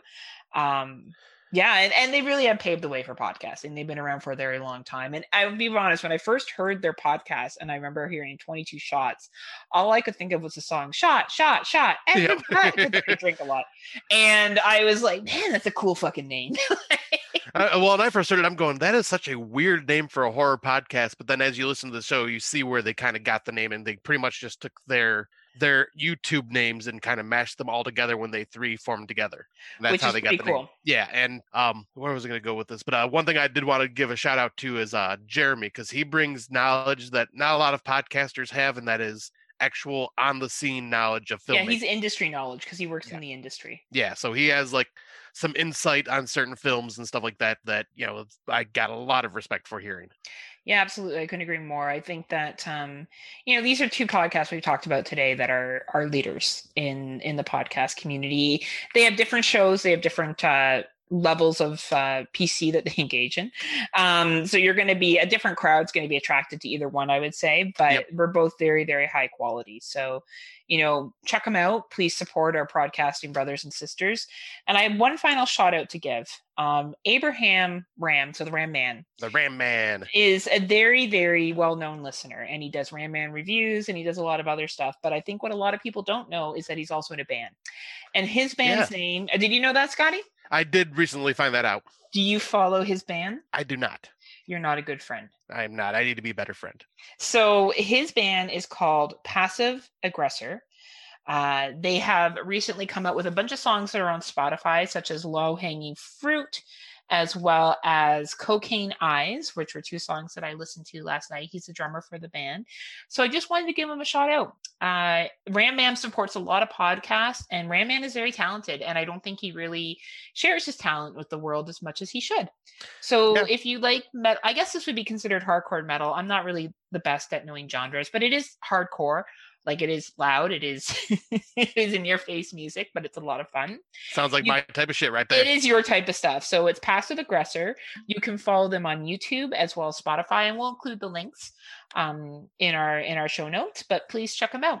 Yeah, I'll say support our friend because yeah, he is a just an all around great dude, and he is, and he's talented. Yeah, I'll say, and he's got some got amazing talent, and I've I'll say, and I think he's even guest spotted on a few shows like for being a Patreon or something like that. But I think he's been on a few shows too, which was awesome to hear him. Well, he is a Patreon on Exploding Heads, and I don't know if he's been on Kill the Cast, but I know that uh, Jerry shouted him out early, early on when I started listening to Kill the Cast, and he's a drummer, and drummers are fucking hot. So everyone should like Ram Man because drummers are smoking and Ram Man smoking. So go and listen to his Smoke band. Show and smoking Ram Man. Oh my god! Can you imagine if you two were on a podcast? Panties oh, the, would just be thrown at the panties would drop. panties, boxers, everything, everything would drop. There would be dropping everywhere. They would Clothing would be everywhere. Lots of sweaty, sweaty bodies. sweaty, sweaty bodies all around. Sounds like a concert, man. Fuck, I miss concerts. Ah, uh, someday soon. Someday soon. So we're gonna take a brief break um, and then after these messages, we'll be back and we will be talking about our main topic. So after these messages, we'll be right back. Cha-cha. Hey, Andrew. Hey, Maddie. Do you like horror movies? I sure do. Well, did you know that most horror movies are inspired by real life horror? Really? Like what? Well, take The Shining, for instance. That's based on Stephen King's real life addictions, or The Purge which could be our country any minute now. Oh, and The Strangers, which is based on a real life murder. People should be talking about these things. Hey, Guys. Oh, oh hey, producer, producer Michael. Michael, hi. Uh, well, I hate to break it to you, but somebody already is. It's you. That's right. We are Friday the 13th, the podcast where we talk about horror in real life and horror in media, all from an LGBTQ perspective. Because we gay, y'all. We are proud members of the Legion Podcast Network, and we can be found on iTunes, SoundCloud, Stitcher, or wherever your favorite podcasts are found. And follow us on Facebook, Twitter, and Instagram. Come along with us on this crazy journey, and as always, get slayed. And welcome back. So, uh, to start off our 2021 year of who the fuck knows. you know, we're just just like the year, we're just kind of rolling with it. Yeah, like Though I will be done by grad school by the end of 2021. Yes, hopefully. that'll be amazing. So maybe when I saw you, I was on course two. When I see you again, I may be graduated. Right, I don't know what crazy. that says. That says two years without hanging out in person. But anyway, um, we're not here to talk about Scott's and I's lack of seeing each other. We're here to talk about seeing other things. Yes like spooky ghosts. things.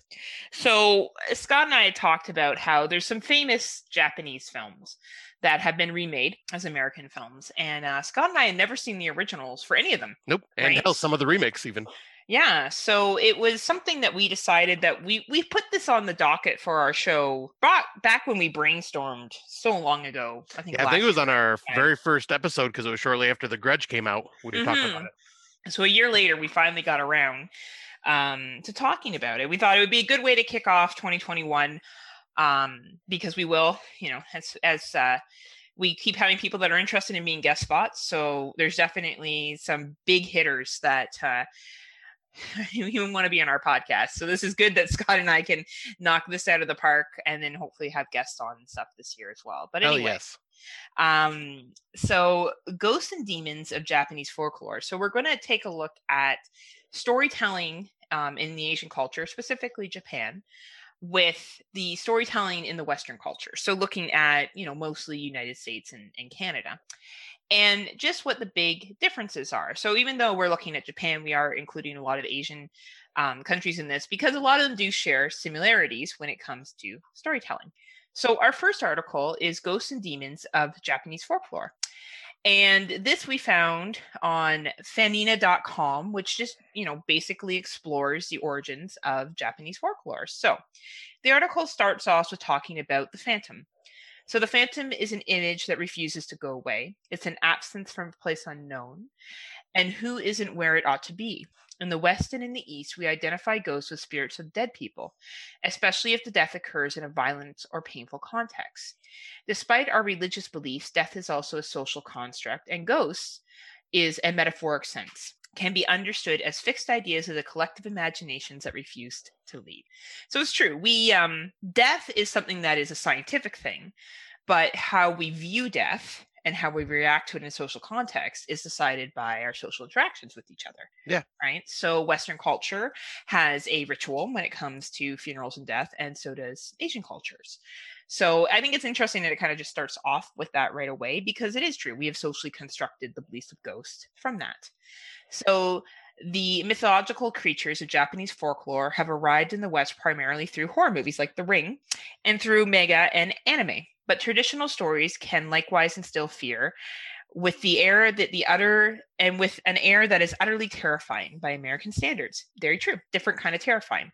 Yep. Um, this includes some ghosts with noble lineages from the history of Japan, um, who represent a presence inseparable from Japanese historical sites. Although many of these ghostly figures were involved with mortal dangers in their legends of origins, their representations and humanizing details of the of the personalities have become humorous, as with the figures of the ku and other figures that are the cuckoo or other figures aim mostly at scaring children. So, yet again, a lot of these ghosts have been used to kind of scare children into desired behaviors. Do this, or this bad spirit will come and get you or do something to you. Be a good person or this bad spirit will punish you. Now you had an experience or you were familiar with one of the ghosts here scott. Um onya? Yeah, Oni. oni oni. How, what was your background with knowing about that? We were talking about it yesterday. Um, my background kind of actually comes from uh funny enough, Magic the Gathering. nice nice nice because uh, there's uh, certain cards in that that had uh, they went to a like Japanese theme style uh, card set, and there were the demons in that were called onis. So that intrigued me. So I kind of looked into it a little bit and realized, you know, that they were actually pulling from mythological culture. And then I had watched, uh, I think it was like the Criterion movie Onibaba from like the 1960s, and it basically was about a uh, a wounded samurai that was left behind like during a battle, but he was wearing the uh, the frightening masks that samurais wore, which were based off of Oni caricatures. And I learned a little bit more from that. Awesome. And I think that goes to show that being in the magic card deck, how, you know, more Japanese folklore has integrated into Western society Mhm. and where your familiarity with it came from. So, of course, you know, this allows us to continue to build on this original filth, uh, folklore in Western culture. So, a follow up to this article kind of expands on this a little bit more, chronicling Japanese folklore, the ghosts, and the monsters. So, we found this article as well at tor.com. So, we'll include the link so you can take a look at it. So, Japanese stories have their roots in Japan's unique religious background, whose hybrid of Buddhism with Shinto animism adds a unique moral and storytelling logic to these tales, presented in no other folklore tradition where twists and turns unexpectedly within Western horror conventions are much of why fans of the weird, creepy, and horrific findings such extraordinary power in the creation of Japan. So basically, um, folklore in Japan has lots of twists and turns, which we can definitely talk about when we get into the movies. Sometimes Yeah. hard to follow.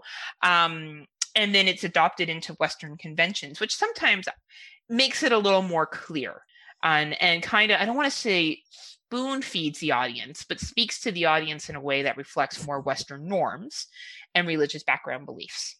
So, Japanese ghosts are regional tales passed down at festivals and storytelling events in rural parts of Japan. And like many other oral traditionals, traditions, they dwindle substantially over the 19th century and 20th century with the rise of cities and centralizations and city dominated entertainment provided by cheap printing, radio, film, and television. So, I think you could argue the same thing happened for us too. We Oh, yeah. see the change of, you know, Western stories being kind of um, moving away from that campfire tale kind of verbal storytelling to more of the traditional ways of storytelling. But the interesting thing about Japanese culture when it comes to their ghost stories is every everything has a moral lesson to it. And sometimes things don't work out because you didn't do things that is going to allow it to work out. And generally in um, Western ghost stories, we tend to have happy endings. You know, yep. we look at the Annabelle series, for example, and we look at how Annabelle, you know, I don't know, have you seen all the Annabelle movies?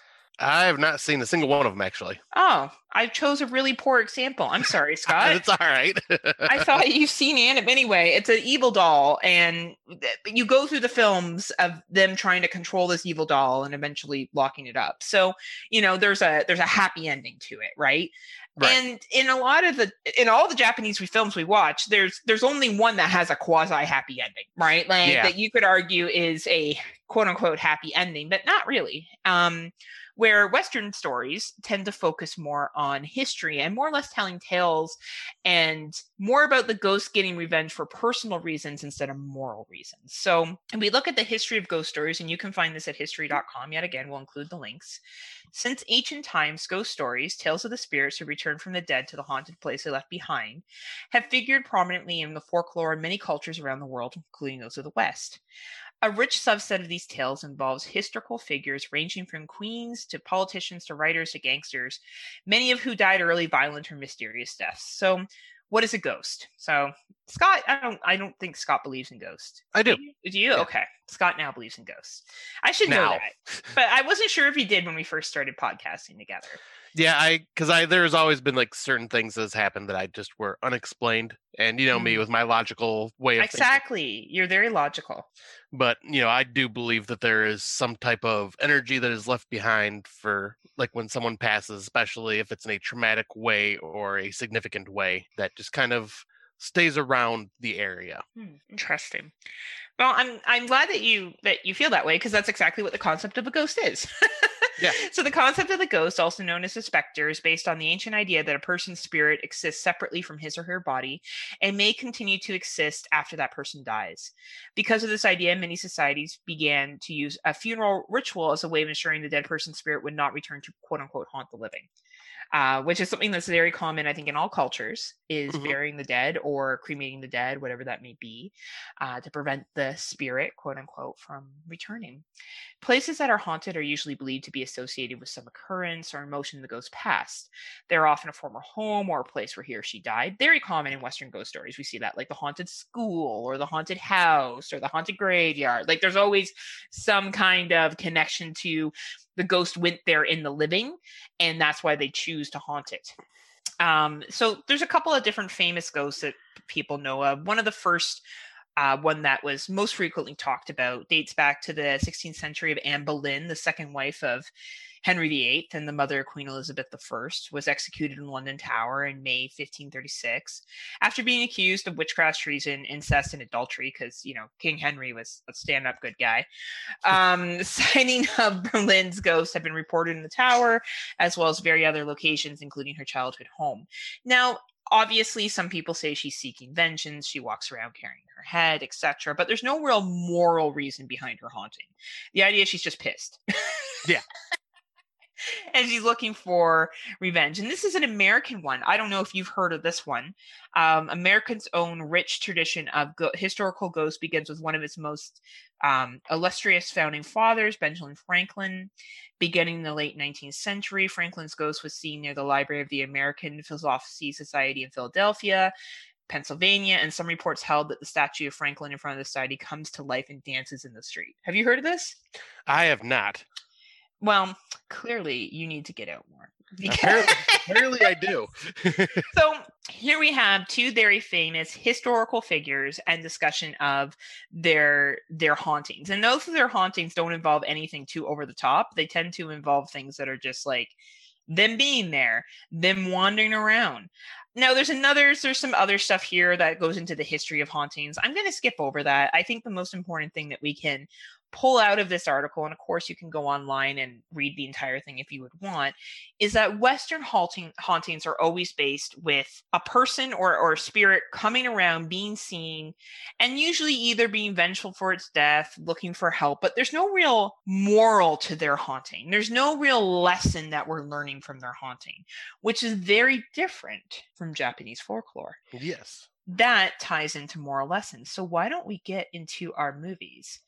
And right. I will let Scott introduce them like he always does. I'm going to go up to the top here and we're going to start with the movie that began it all, you could argue, when it comes to Western adaptations of popular ghost stories. All right. So, yes, uh, the first movie we will be talking about tonight is Ringu, which was initially released on January 31st of 19, 1998 in Japan. A woman and her ex husband investigate a series of teen deaths caused by a mysterious videotape. Their investigation takes an ugly turn when their own son becomes a victim. So, Scott and I watched this movie for the first time together last weekend. Uh, last Sunday, actually, to be exact. Yep. And I had never seen Ringu. Um, Nor have I. I. I had seen the original Ring many a times, one of my uh, preferred ghost stories.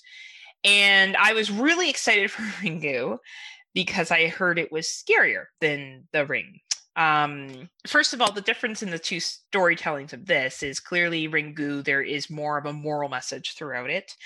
Um, it's a slower burn to kind of reveal the reasons behind the haunting and and this is going to include spoilers as well yeah. of uh, the young lady who was killed and it, it definitely I, I, saw where the american remake was almost scene to scene at times um, especially opening with the two girl girls um, the interesting thing about the opening scene in ringu is that they don't show the terrified look of the schoolgirl like they do in the ring the yeah. remake yeah like they show it later on like when like there's like a quick flashback that her mother ha- the mother has but which was some anxiety her mom sliding open the closet and then seeing the young lady but Scott, what what what did you take away from these two films? What what did what was similar? What did you like? What did you not like? Um, I don't know. This one, uh, well, with the original Ringu, like the only issue I really have with it is the pacing because this one just felt uh a bit long in the tooth, and yeah, it does kind of drag out the storytelling. It does, and but like it does like where the American remake just kind of like typical American or Western style ramps up the ramps it up and speeds it up with like the way everything happens. Yes. Because I've noticed with a lot of Japanese storytelling, especially with movies that we've done, majority of them are a lot slower of a burn, kind of just telling the story of the characters, not the ghosts. And like the ghosts are just kind of part of the story. Mm-hmm. And in the American versions, they just kind of ramp up the scares a little bit more and uh, just kind of tried to make it like a little bit more faster paced because you know we have a short attention span apparently. Well and i think it also comes to what creeps us out in our culture. Like if we really look at the beginning scene here the two young ladies are are talking about how one of them saw the video they get a call from it's the mother they hang up, the TV turns on, you don't see anything else. You find out she's been killed. You find out that her aunt, who is a news reporter, is investigating this videotape. And, you know, she goes through the pictures of the people that stayed at the cabin who originally watched the, the tape and their faces being distorted. So it's almost like a slower burn up to it, where in the Ring remake, you see Amber Tamblyn's fucked up face right away. Like you yeah. see you know, she comes, her friend comes upstairs and sees her, and it's a pretty intense scene. Like, it's a pretty, like, to the punch. And I think that that just is what Western culture is more attracted to because, in, from my understanding of the Japanese culture, it's this slow, descent into the terror. Yeah. And it's the wrong was done here, nothing can be fixed. It's a lot more superstitious. And they seem to have higher superstitions than we do as a Western culture. We tend to believe a lot in, not that Japanese don't believe in science or anything like that, but we tend to, if someone is very religious in our culture, they're, they tend to looked at as dumb.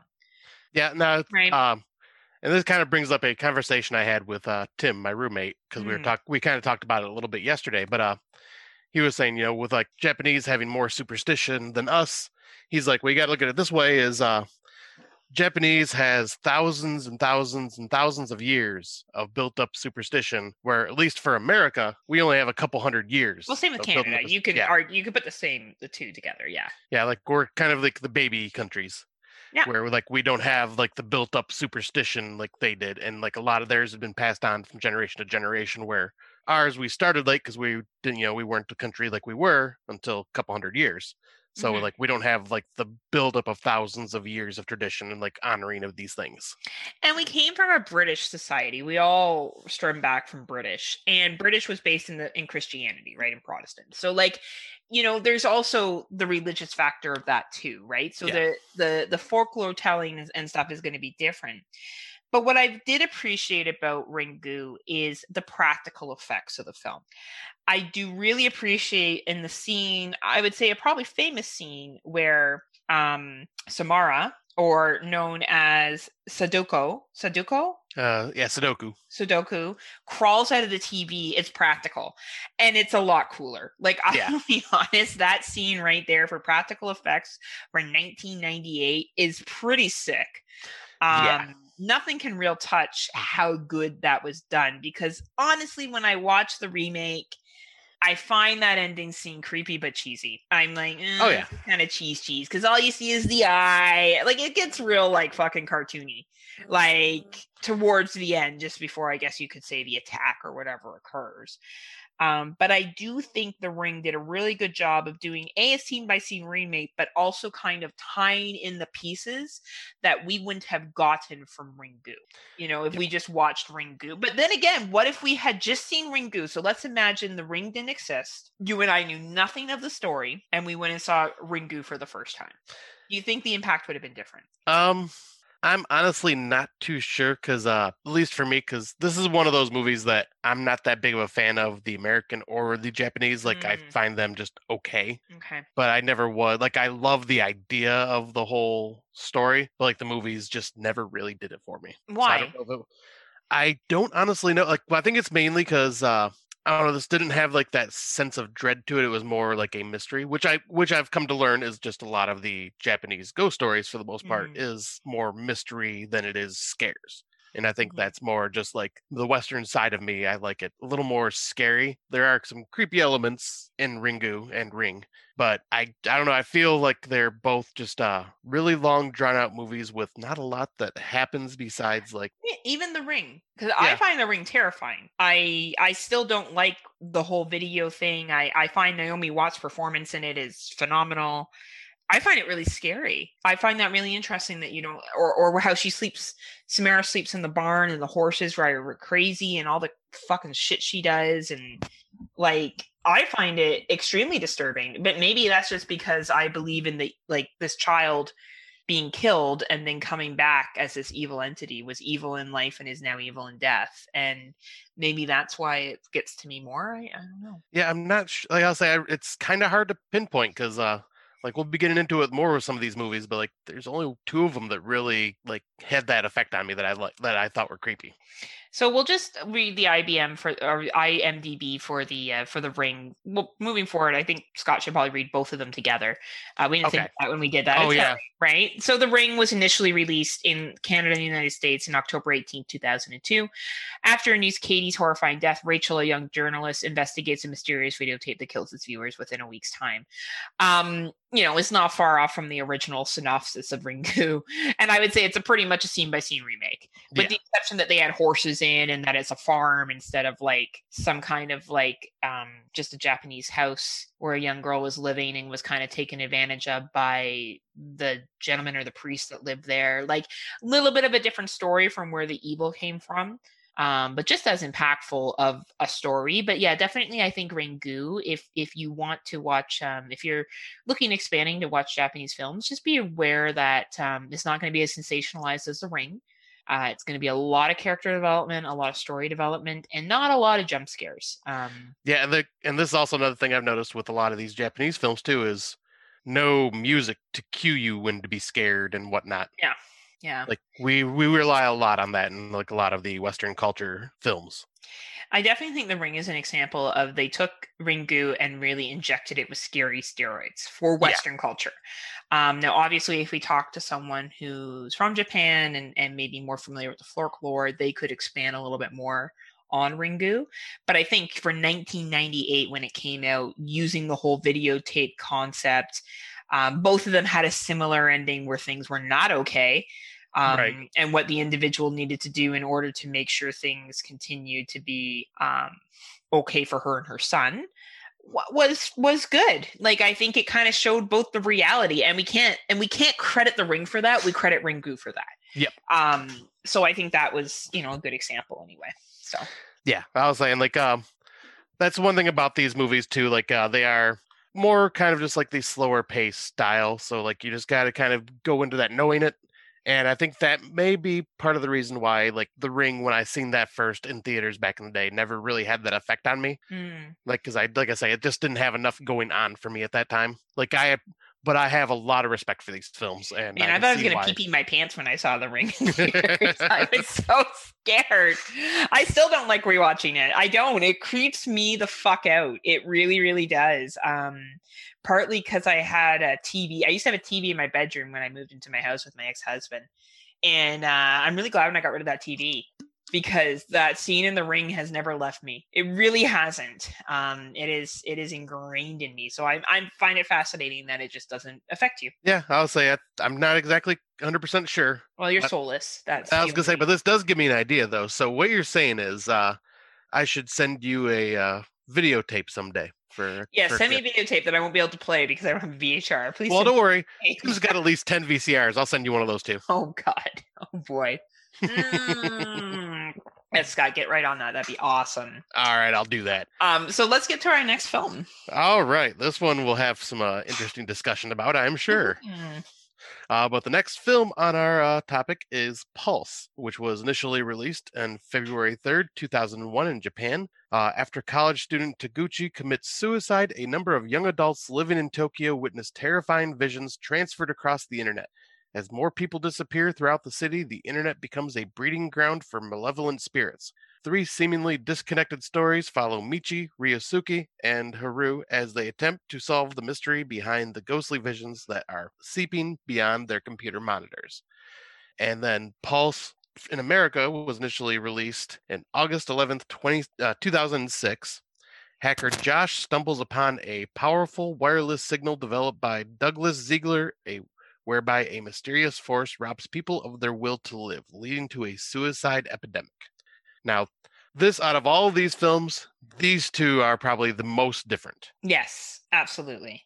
Like I and I we were discussing this yesterday and I I almost broke your heart I think when I told you that neither one of these stories worked at all for me and I found them very just slow and I but at the same time I love the idea behind this the this movie especially like it is just I would recommend this to anybody just for some reason it just once again just did not pull me in I found it was kind of a bit slow but I know that is not the fact with you No, I uh this has definitely moved the Japanese original in 2001 has definitely moved to one of my favorite ghost stories of all time.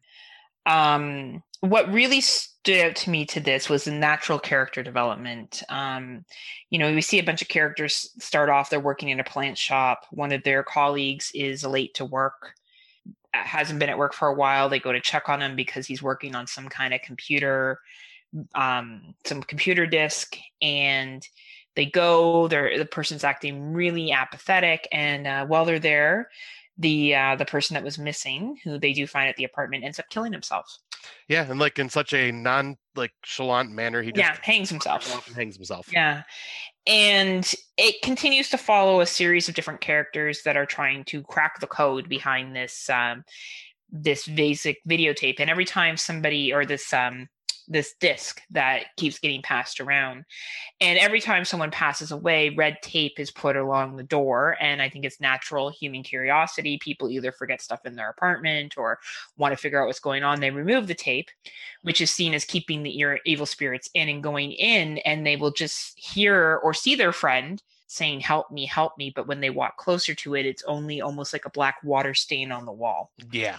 and the reason why i enjoyed this film so much is it really takes a non-sensational look at suicide and ghost haunting uh it's it's the actual person standing there and then when they get closer it disappears and there's just a black stain on the wall and i can't think of anything more fucking terrifying than thinking i see my friend walking over i don't know eight feet not even and them disappearing to a black space and still hearing help me help me help me. Like i I- it it chills me to the bone the thought of that.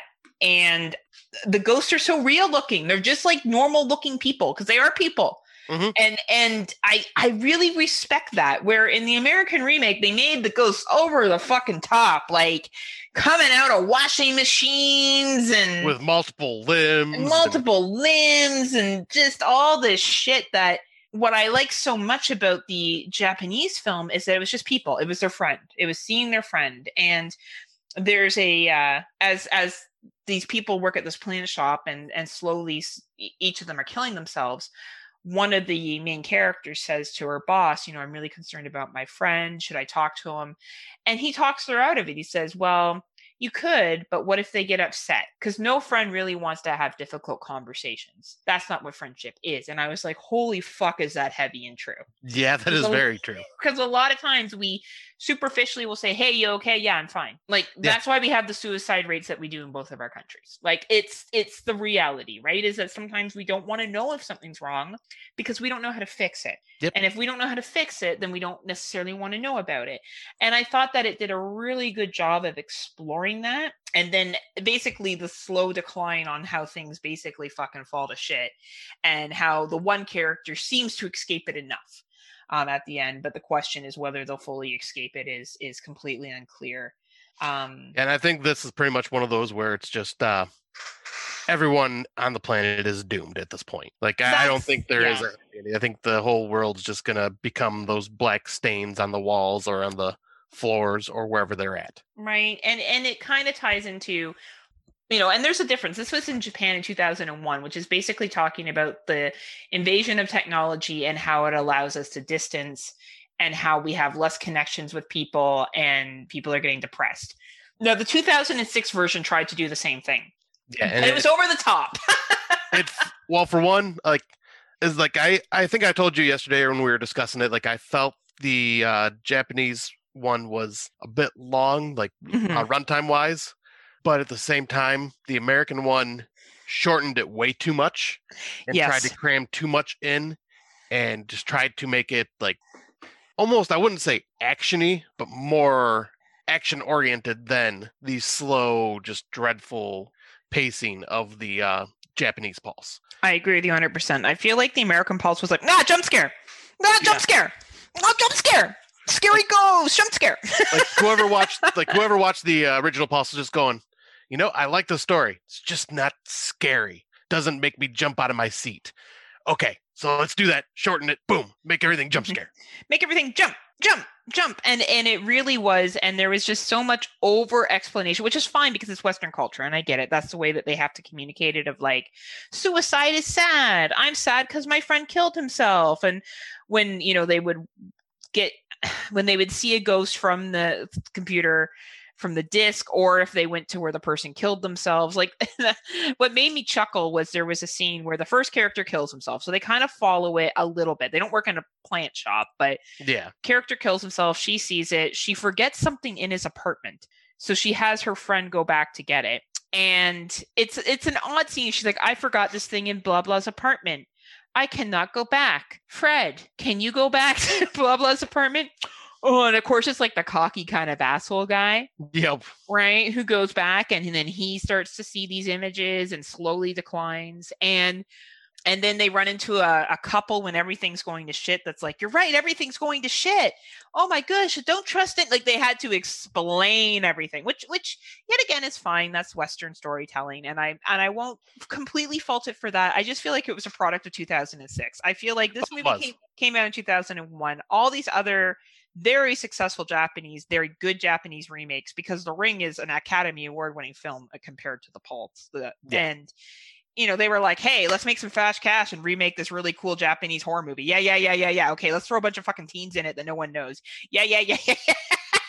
fucking release it, right? Um, and yeah, I, I definitely was not impressed personally.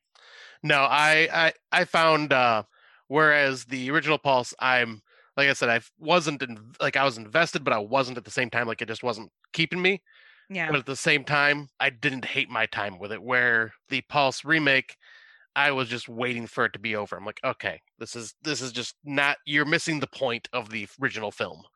like we'll give the Pulse remake because credit because Kristen Bell was in it.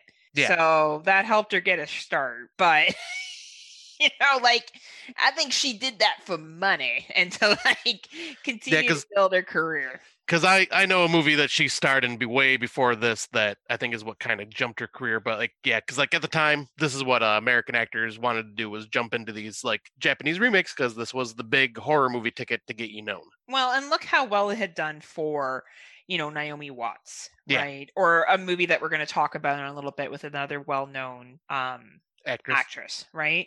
So Christina Milian was also in this one as well too, which I always find really funny. You know Christina Milian is, right? I don't she's think an I R- do. She's an R&B singer. Oh, uh, okay. She did a lot of hits in the 2000s. So Wait, you like- mean another R and B singer in a horror movie? No, that doesn't know, ever isn't happen. Isn't that crazy? But I really have a lot of respect for the original Pulse. And I think if you really, to me, if you enjoyed Suicide Club, I think you'll enjoy the Pulse, um, or Pulse, not the Pulse. Uh, I, I do think there's some similarities to the two, but I just think they're both really good slow burns. It definitely was right up my alley. Not so much for Scotty, but definitely for me, it uh, it did a good job of being creepy and subtle, which I really respect and appreciate. And the, and yet again, that you don't have to be over the top to be scary. And No. I really appreciate this about the film is that it it was it would it let you be scared and it let it linger. It didn't be like jump scare, scared. Okay, now we relax for a little bit. Jump scared, scared. Now we relax for a little bit. It just let you be creeped out throughout the entire thing. Right, and I will say, um, I want to go back and watch this again at some point, the um, the original Pulse, because I have a feeling I will like it more now that I know what I'm getting into. I think when, because I would say out of all the movies we're going to talk about, this was the most different tonally, Yeah. and so like I was kind of expecting what I'd already been watching throughout, and when that didn't happen, I'm kind of going, "Hmm, okay, like it just didn't hit with me. But I think rewatching it, knowing that, and paying more attention to it. I think I will have more of a like it even more because I already appreciate the hell out of the film because it's just a really well made movie. It's But- different. I think the biggest thing is that it's different. It's nice Yeah. when things are different, you know? Oh, like, it it's so tired when it's the same basic bitch movie all the time. It- right, exactly, and that's kind of what I like. I said that's kind of what I went in expecting it to be, and I was just kind of like it threw me off, and I think maybe that might have something to do with it. So I'll have to give it a watch. Yeah, watch. or it could just not be your jam, which is Yeah. absolutely, you know, fine too. Uh, but definitely it is one of my preferred ghost stories of all time. Yep. And speaking of not my jam, we'll talk about another one. yeah, more that Scott didn't like because he just doesn't like anything. I didn't say I didn't like it; just didn't work for me. Whatever, Scotty. Whatever. But the next one we're going to talk about is uh, Dark Water, uh, the Japanese version, which was initially released in January of ni- uh, January 19, 2002. In this moody Japanese horror film, newly single mom Yoshimi Matsubara is enduring a bitter divorce and struggling to keep custody of her young daughter Ikuko. And the uns as the unstable Yoshimi tries to make a fresh start in a new apartment, strange occurrences in the building gradually begin to take their toll. When Yoshimi and Ikuko both start seeing unsettling visions of a ghostly little girl, it's clear that they are being drawn toward the supernatural. And the American remake or Western remake, Dark Water, was initially released in July 7th, or dang it, July 8th, 2005. Uh, Dahlia hopes to start life afresh with her daughter, but haunting visions and eerie noises begin to daunt her. She must now find out whether the sounds are real or it's all in her head. Now, this one, um, also I didn't find like terrifying, but this one, like this story in general, I feel was just more of a uh, a look at what someone goes through during a vicious process of divorce and the struggles of like who is going to keep the child and what will happen with that child and whether and then when these events happen Um, especially in the Japanese version, when these events happen, it makes the mother look like she's crazy and unfit to help her child and Mhm. support her child. Where in the American remake, it they don't make her look crazy. They make her look almost like a, I guess I hate using the term, but almost like a Karen, constantly nagging the landlord, trying to get things fixed because of all this Yeah. stuff happening. But like, it doesn't make her look like she's crazy and not used against her in the divorce hearing because the divorce situation in both these films are completely different. They are, yeah. Like one is really nasty in the Japanese version where like it's they're just fighting constantly, and in this one, like in the American one, they're just kind of uh they're fighting because they're separated, but they're also trying to work together. Yeah, and there's a little bit more of a happy feel. Now, first of all, I want to credit uh, Jennifer Connelly's performance in this movie. Yes. Um, I think this movie would have been a lot shittier of a remake if it hadn't been for her. Um, she has the acting chops to pull it off, and she did. And I and I think when they made this movie, they were making it for an older audience. They weren't making it for teeny boppers. Yep. They were making it for people who perhaps had experienced divorce or whatever the case may be. The original Dark Water does a really good job of setting up, in a sense, almost child abandonment and then a child doing whatever it needs to do to be loved. Um, the mother is trying her best to be there for her daughter, but many a time she's late to pick her up from school. Um, she's not able to kind of follow through with the things that she would want to do, but she shares meals with her and she does what she can. She's she's fighting so hard to keep her and Yeah. to have her. Like And- she's showing to really struggle.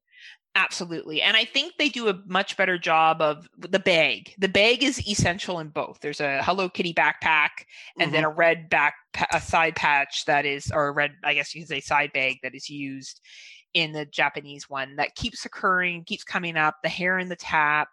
Uh, where I what I did enjoy about the remake of Dark Water is it kind of tied into the apartment above, but that almost does more to connect the story to, and this is a spoiler for everyone who has not seen either one of these, the young girl that drowned, right? So they do a little bit more of a connection in the remake, kind of explaining the family of this young girl was neglected or neglectful. The mother left. The father didn't care. She drowned. No one did anything. No one gave a shit.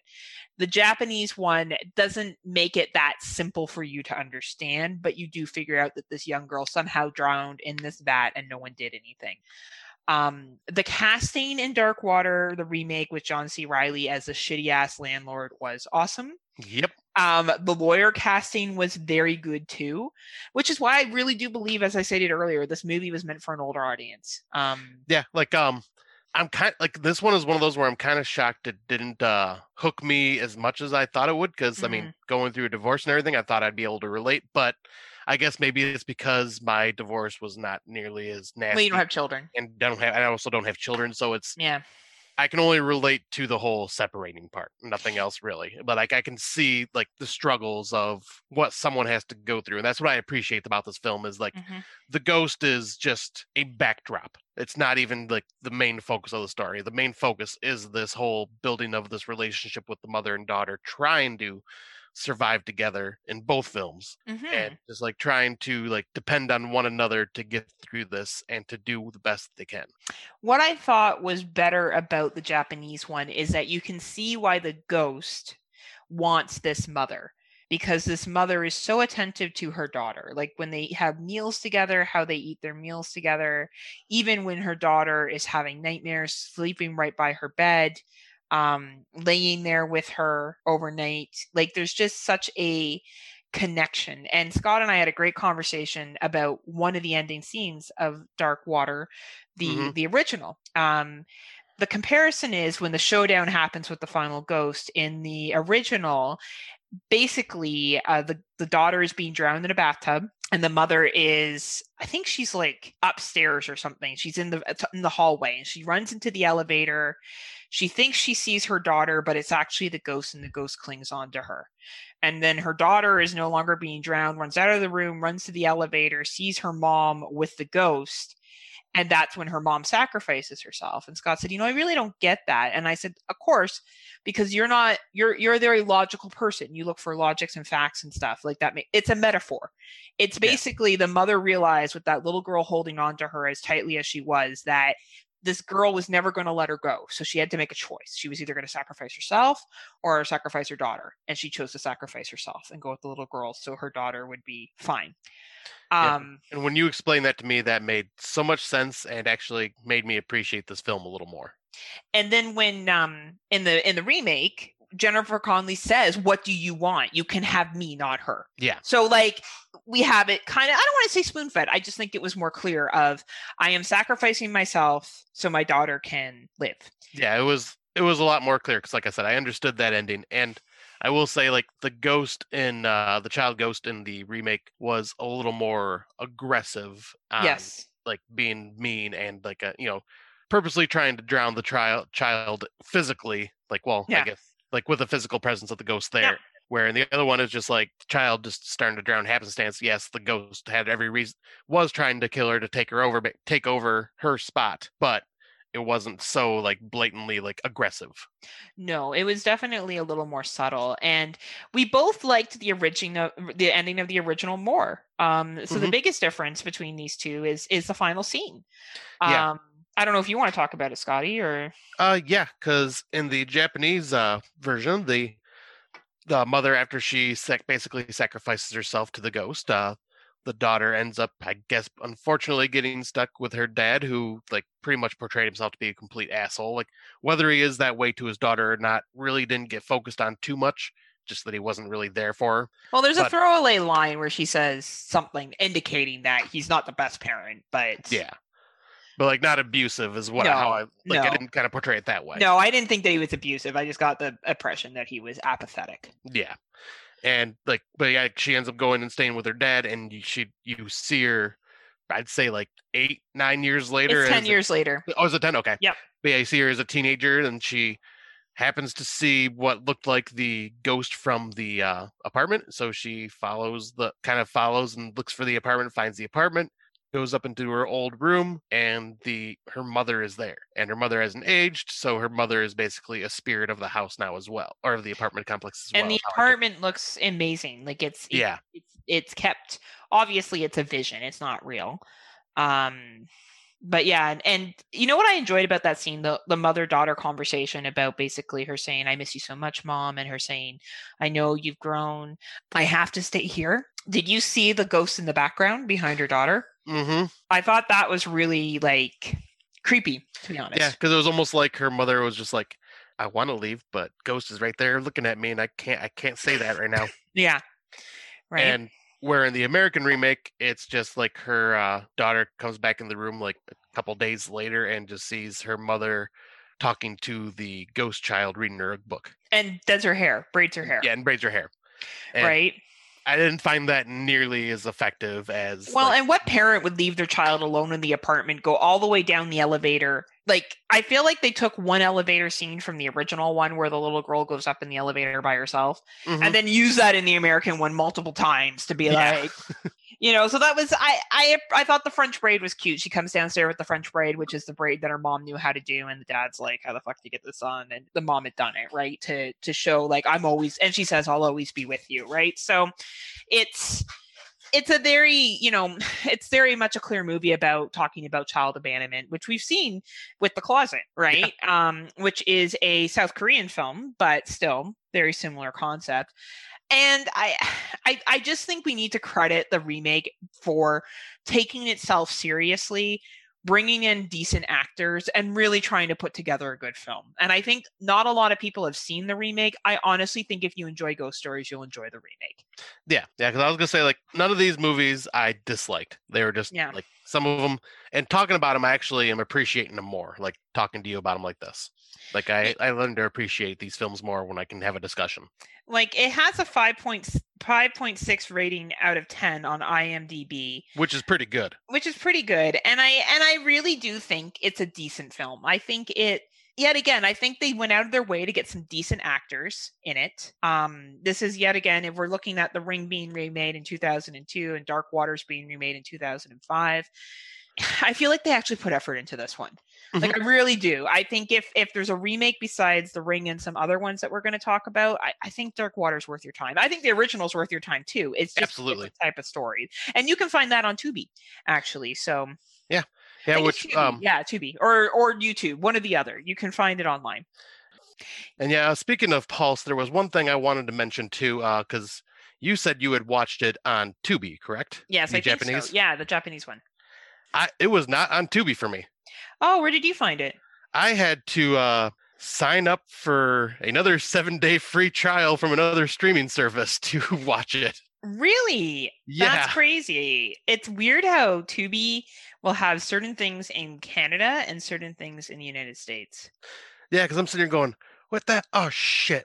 Don't tell me I have to like try to scrounge and find this illegally. Oh no! so I had to like do, go online, and then I started watching it, and I was going, boy, I hope I'm watching the right movie because there's so many like different Pulse movies out oh there. yeah, Like, yeah. I'm hoping I'm watching the right one.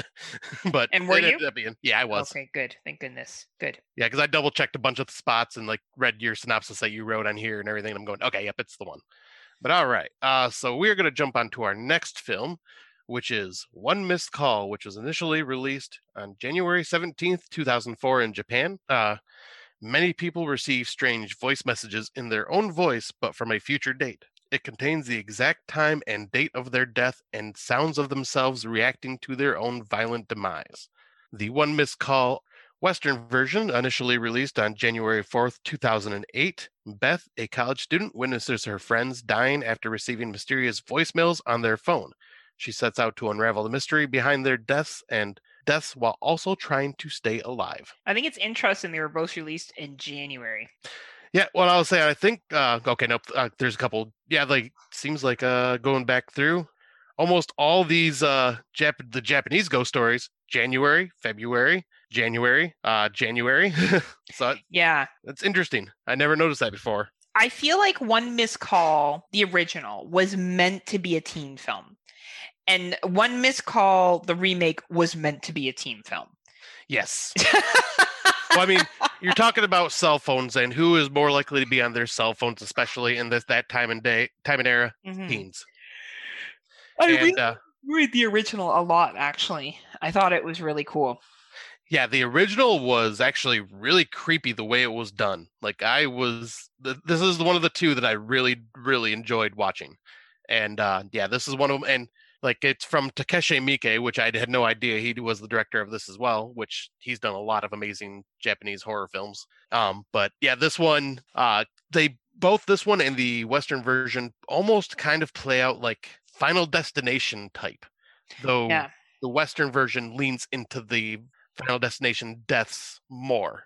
I yeah, and I, and I think that has a lot to do with the success of the Final Destination franchise in you know Western culture, and, and Yeah. absolutely, I agree with you. I I really enjoy the one missed call ghost story behind this, and I saw this a long time ago. This was the first one I saw um, out of the Japanese horror films. We watched this on New Year's Eve, didn't we? yes, we did. Uh, we watched this together on New Year's Eve before we went off to our separate, super exciting 2020 New Year's nights. Well, that's I don't want to hear it because yours like. was at least exciting.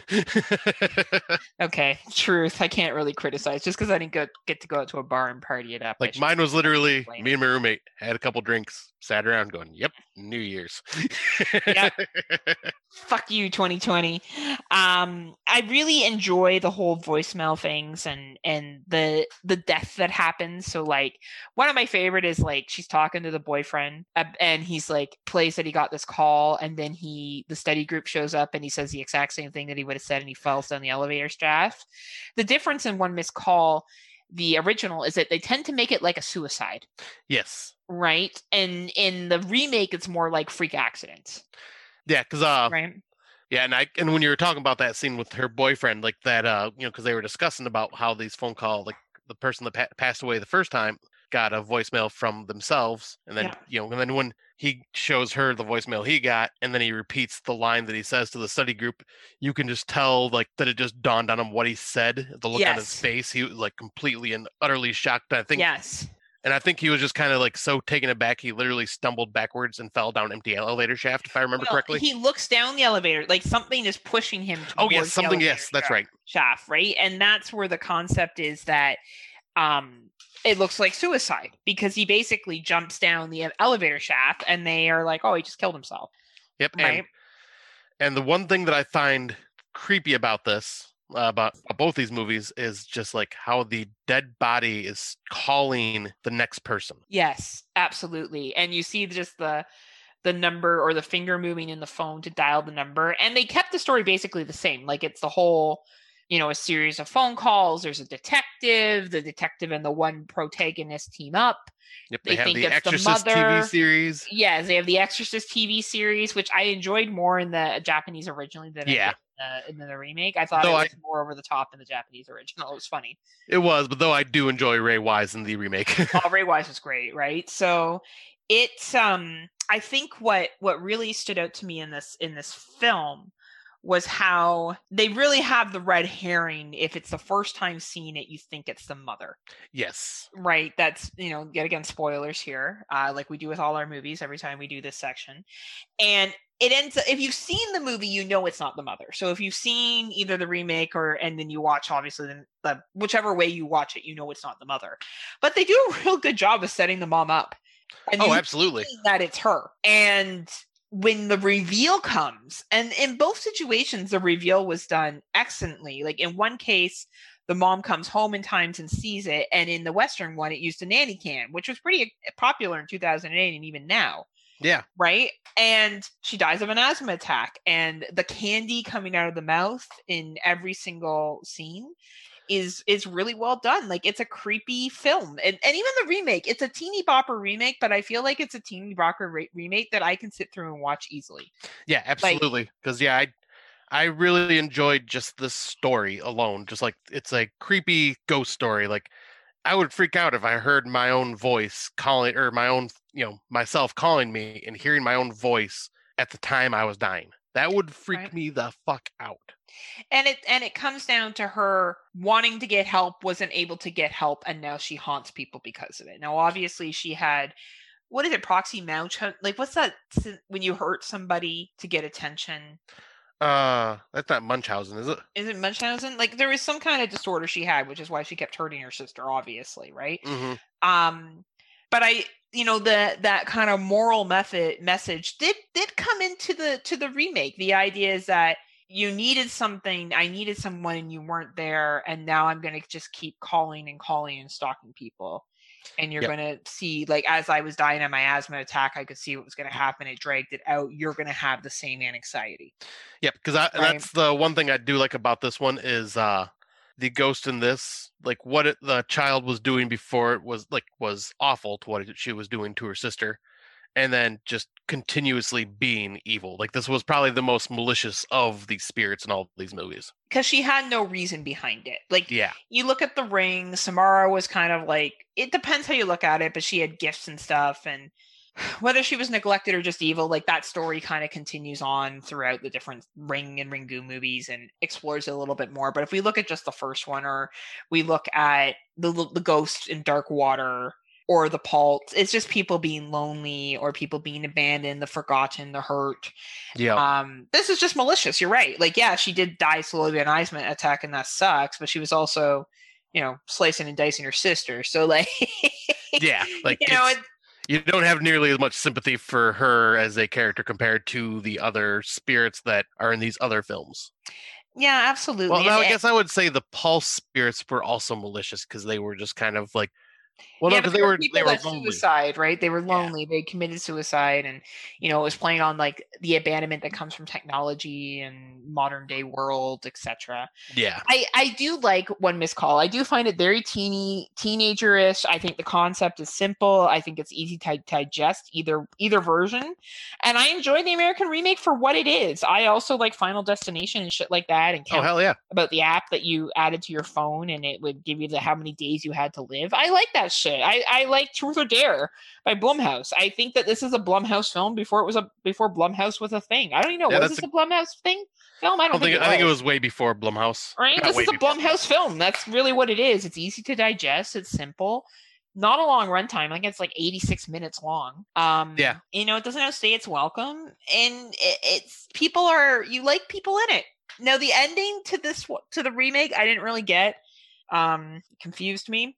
I liked the ending to the original. Yeah. because the ghost, the idea that you think you've defeated the ghost, and then the ghost just reincarnates itself inside the survivor.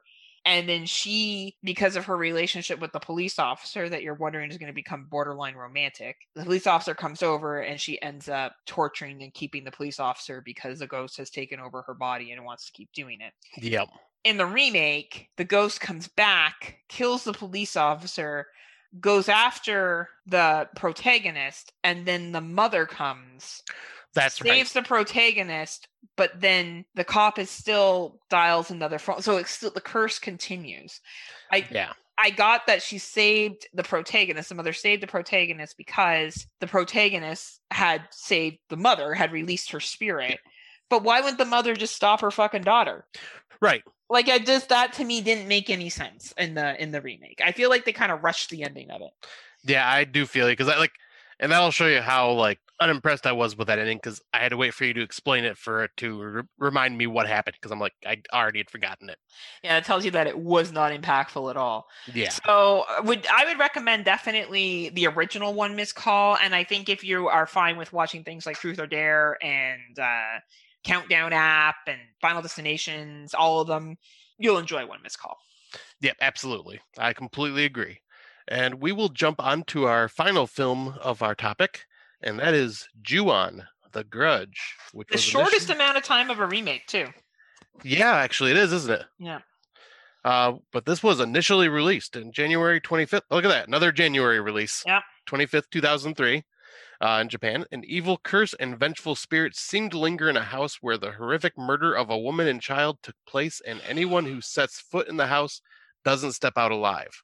The Western version of The Grudge, uh, initially released October 22nd of 2004. Karen Davis moves to Tokyo, where she encounters a supernatural spirit that possesses its victims. After a series of horrifying and mysterious deaths, Karen makes a vow to stop any further deaths. You know what's funny if you read these two synopses you would think it's two very different movies Yeah, when you watch the movies, they're very similar. But very just- similar But yeah, the synopses for these are just ridiculously different for some reason. yeah i yeah so i'm gonna let you talk about about because you really like the grudge i think Yes, I, Okay. I was. Uh, this is once again. Um, all these Japanese ghost stories were all first time watches for me. But uh, before we had done this whole thing, I had seen The Ring and I had seen Ju-on or seen The Grudge. So I'd seen the remakes of both of those, but that was it.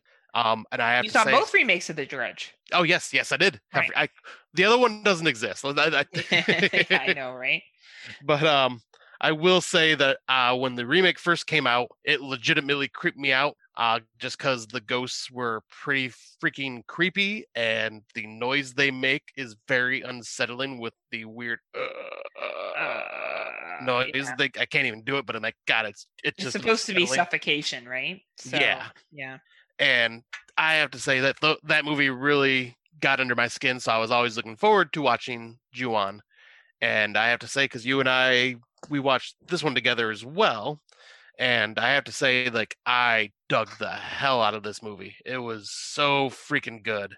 Um, and I like it better than the remake because of like just certain story elements. Because this one is uh, like the remake, lots of and like Pulse, lots of branching character stories going back and forth. hmm hmm And so it, at first it was a bit hard to follow, but once you got to figure out what was going on, it made a lot more sense. But I will have to say, like, um, the difference between these two is they kind of explain why the ghosts are there right at the get go in the original. So you have an understanding of what's happening. Where in the remake, if I remember correctly, it was kind of like flashes every so often just to kind of piecemeal feed you what happened to the people that are these ghosts now. Yeah, I I agree with you. I think the and I think the ghosts eh, very similar. I will give the remake credit. They kept with the human looking piece of it. They didn't get too CGI. I don't remember a lot of CGI at all actually in the Grudge. No, I think there um I think there was CGI when you seen the woman because of the way she was moving. Where I think in the Japanese version it was a contortionist. I thought it was a contortionist in the Grudge too. I could be wrong, but I like I watched because I watched the remake on my phone, but it looked looked like it was just off a little bit. Okay. uh, Well, maybe that was editing too, right? Yeah. Like how they edited it. Um, yeah, I, I agree with you. I think what I really admired about the original and what made me warm up a little bit to the 2020 is the multiple stories that were told and that they weren't necessarily told in order. No. So you were seeing how the grudge affected different people at different times. So the family that moved in there after the tragedy that had occurred, the social worker that went to check on the grandmother of the family that moved in there after the tragedy occurred, um, like the young lady, the young girl who investigated the house after the tragedy had occurred, the detectives and what happened to them after the tragedy occurred, and they went in to investigate. Um, and really, the moment you stepped into that house, you were fucked. yeah. Like there was just no getting away from the grudge. And I really appreciated how creepy um the little kid and the woman were in the Japanese version because they were just actors that were painted colors and uh, like green for the little boy. And it was fucking scary. yeah. Like and like them just sitting there staring at you with their big brown eyes staring. Yeah, all Staring. wide eyed and just like and the one thing I loved, like the remake did it a little bit, but the Japanese one did it more was you would just like a scene would go by and it would go by so fast, but you would just catch out of the corner of your eye the little boy somewhere in the background. Yes. Where in the American one, it was just a few spots that it did that. But like in the Japanese one, it's like that boy was everywhere in that movie. Like every like every time he turned around, the boy was there at some point. Yeah, yeah. And, and the uh, the elevator scene was copy to copy. So the elevator scene Yeah. where the sister is going up in the elevator, um, and you see the boy, and you see Yep. his his his on every floor, like, and then in the bed, and like it's it's really well done. And what was interesting is that the ghost could go wherever. So once you were in the house, you weren't safe at home. Like it Yeah. wasn't going to matter where you went, and it made me appreciate what they tried to do with the 2020 a little bit more um, I got the mix max stories a little bit more, and it made me feel like maybe I was a little too hard on the 2020. Now, I still think the 2002 is a better remake. Yeah. Or sorry, 2004 is a better remake. Um, I think Miss Sarah Michelle Gellar does a good enough job in it. yeah, I, I thought just- she did great. I just find it weird of like the convenience of the English speaking, right? Like, Yeah, that's you like know, like uh, they purposely did it just to you know westernize it and make it more relatable to us because it's like you have the american that comes in like the american social worker and then you have this american family before her that moves in yeah, and you have the wife complaining about how oh i got lost and i can't uh i couldn't find my way home and couldn't talk to anybody because no one ex- uh, spoke english i'm like "Ugh, come on like you, mm, all right but like I almost would have preferred. Okay, fine. You want to use uh, Sarah Michelle Gellar as an American social worker that came over there with her boyfriend. She's learned some Japanese, so she speaks like basic level Japanese. Have a Japanese English family that's also English speaking. Yeah. and then you can see them speaking Japanese to each other, subtitled for you to read. And then when they speak with her, it's in English, right? Like, or they speak with. Actually, they don't even see her. The only person that she sees is the mother, the grandmother, who doesn't even speak. So you wouldn't even need it to be to be a white family. It could have just been a Japanese family yeah that spoke english for us if we needed that it spoke to- English if needed, or like you could have had a throwaway line with them being on the phone, being like, "Yeah, can you send by a new social worker in English?" Yeah. right. So that you know that they speak English if needed, but they they speak in Japanese primarily. I think I would have like to me that was just silly. It didn't take away from the movie. I wasn't like, no man. Like I just thought it was a little silly. Like, right, there's all these like fucking white people just hanging out, living in Japan, not speaking Japanese and like speaking right English. Like I just thought that was a little silly, but um, small the- complaint. Small complaint. And the other one, uh, like the difference, uh, the other difference I noticed was, uh, I don't remember his the actor's name, but he was in the remake in the very beginning, and he's the one that commits suicide. Oh, And- Bill Pullman? Yeah, Bill Pullman. Yes, Yeah. thank you. Like his character basically replaced, I believe, the Japanese schoolgirl with her friends. No, the Japanese. So that's in the Grudge too. Um, Okay. Yeah. So and well, the schoolgirl was supposed to be. Yes, I don't think he was supposed to be a replacement of that. It was expanding on. So they never say why the father went crazy and killed the mother and the son. You No. suspect it's just because he thought she was having an affair. In the in the remake, they're like she was in love with Bill Pullman's character. She wanted to be with him. The husband found all those notes, freaked out, killed her. Bill Pullman shows up at the house, realizes that she's been killed. Okay, that makes Yeah. more sense. So that But- it was more of us like kind of really getting that an affair didn't happen, but she was obsessed with him wanting it to happen. The husband found out and Yeah. Okay. Well, I was gonna say because I just like the uh the in the Japanese one, the Japanese schoolgirls, because like like all three of the girls end up dying and being like once again ghosts in that house. yeah, and everyone that dies ends up being in the house, which is you see in the grudge too. you Okay, I that never seen The Grudge too, 2, to- so I yeah, need to- I would say see the grudge too because they do tie into each other nicely. Okay. But yeah, I I really like these movies. Like uh once again, these are malicious spirits. Like the child is Very not malicious, so. The child is almost more like the observer that Mhm. kind of uh is almost kind of like watching for the mother, and then the mother is the one that is just malicious.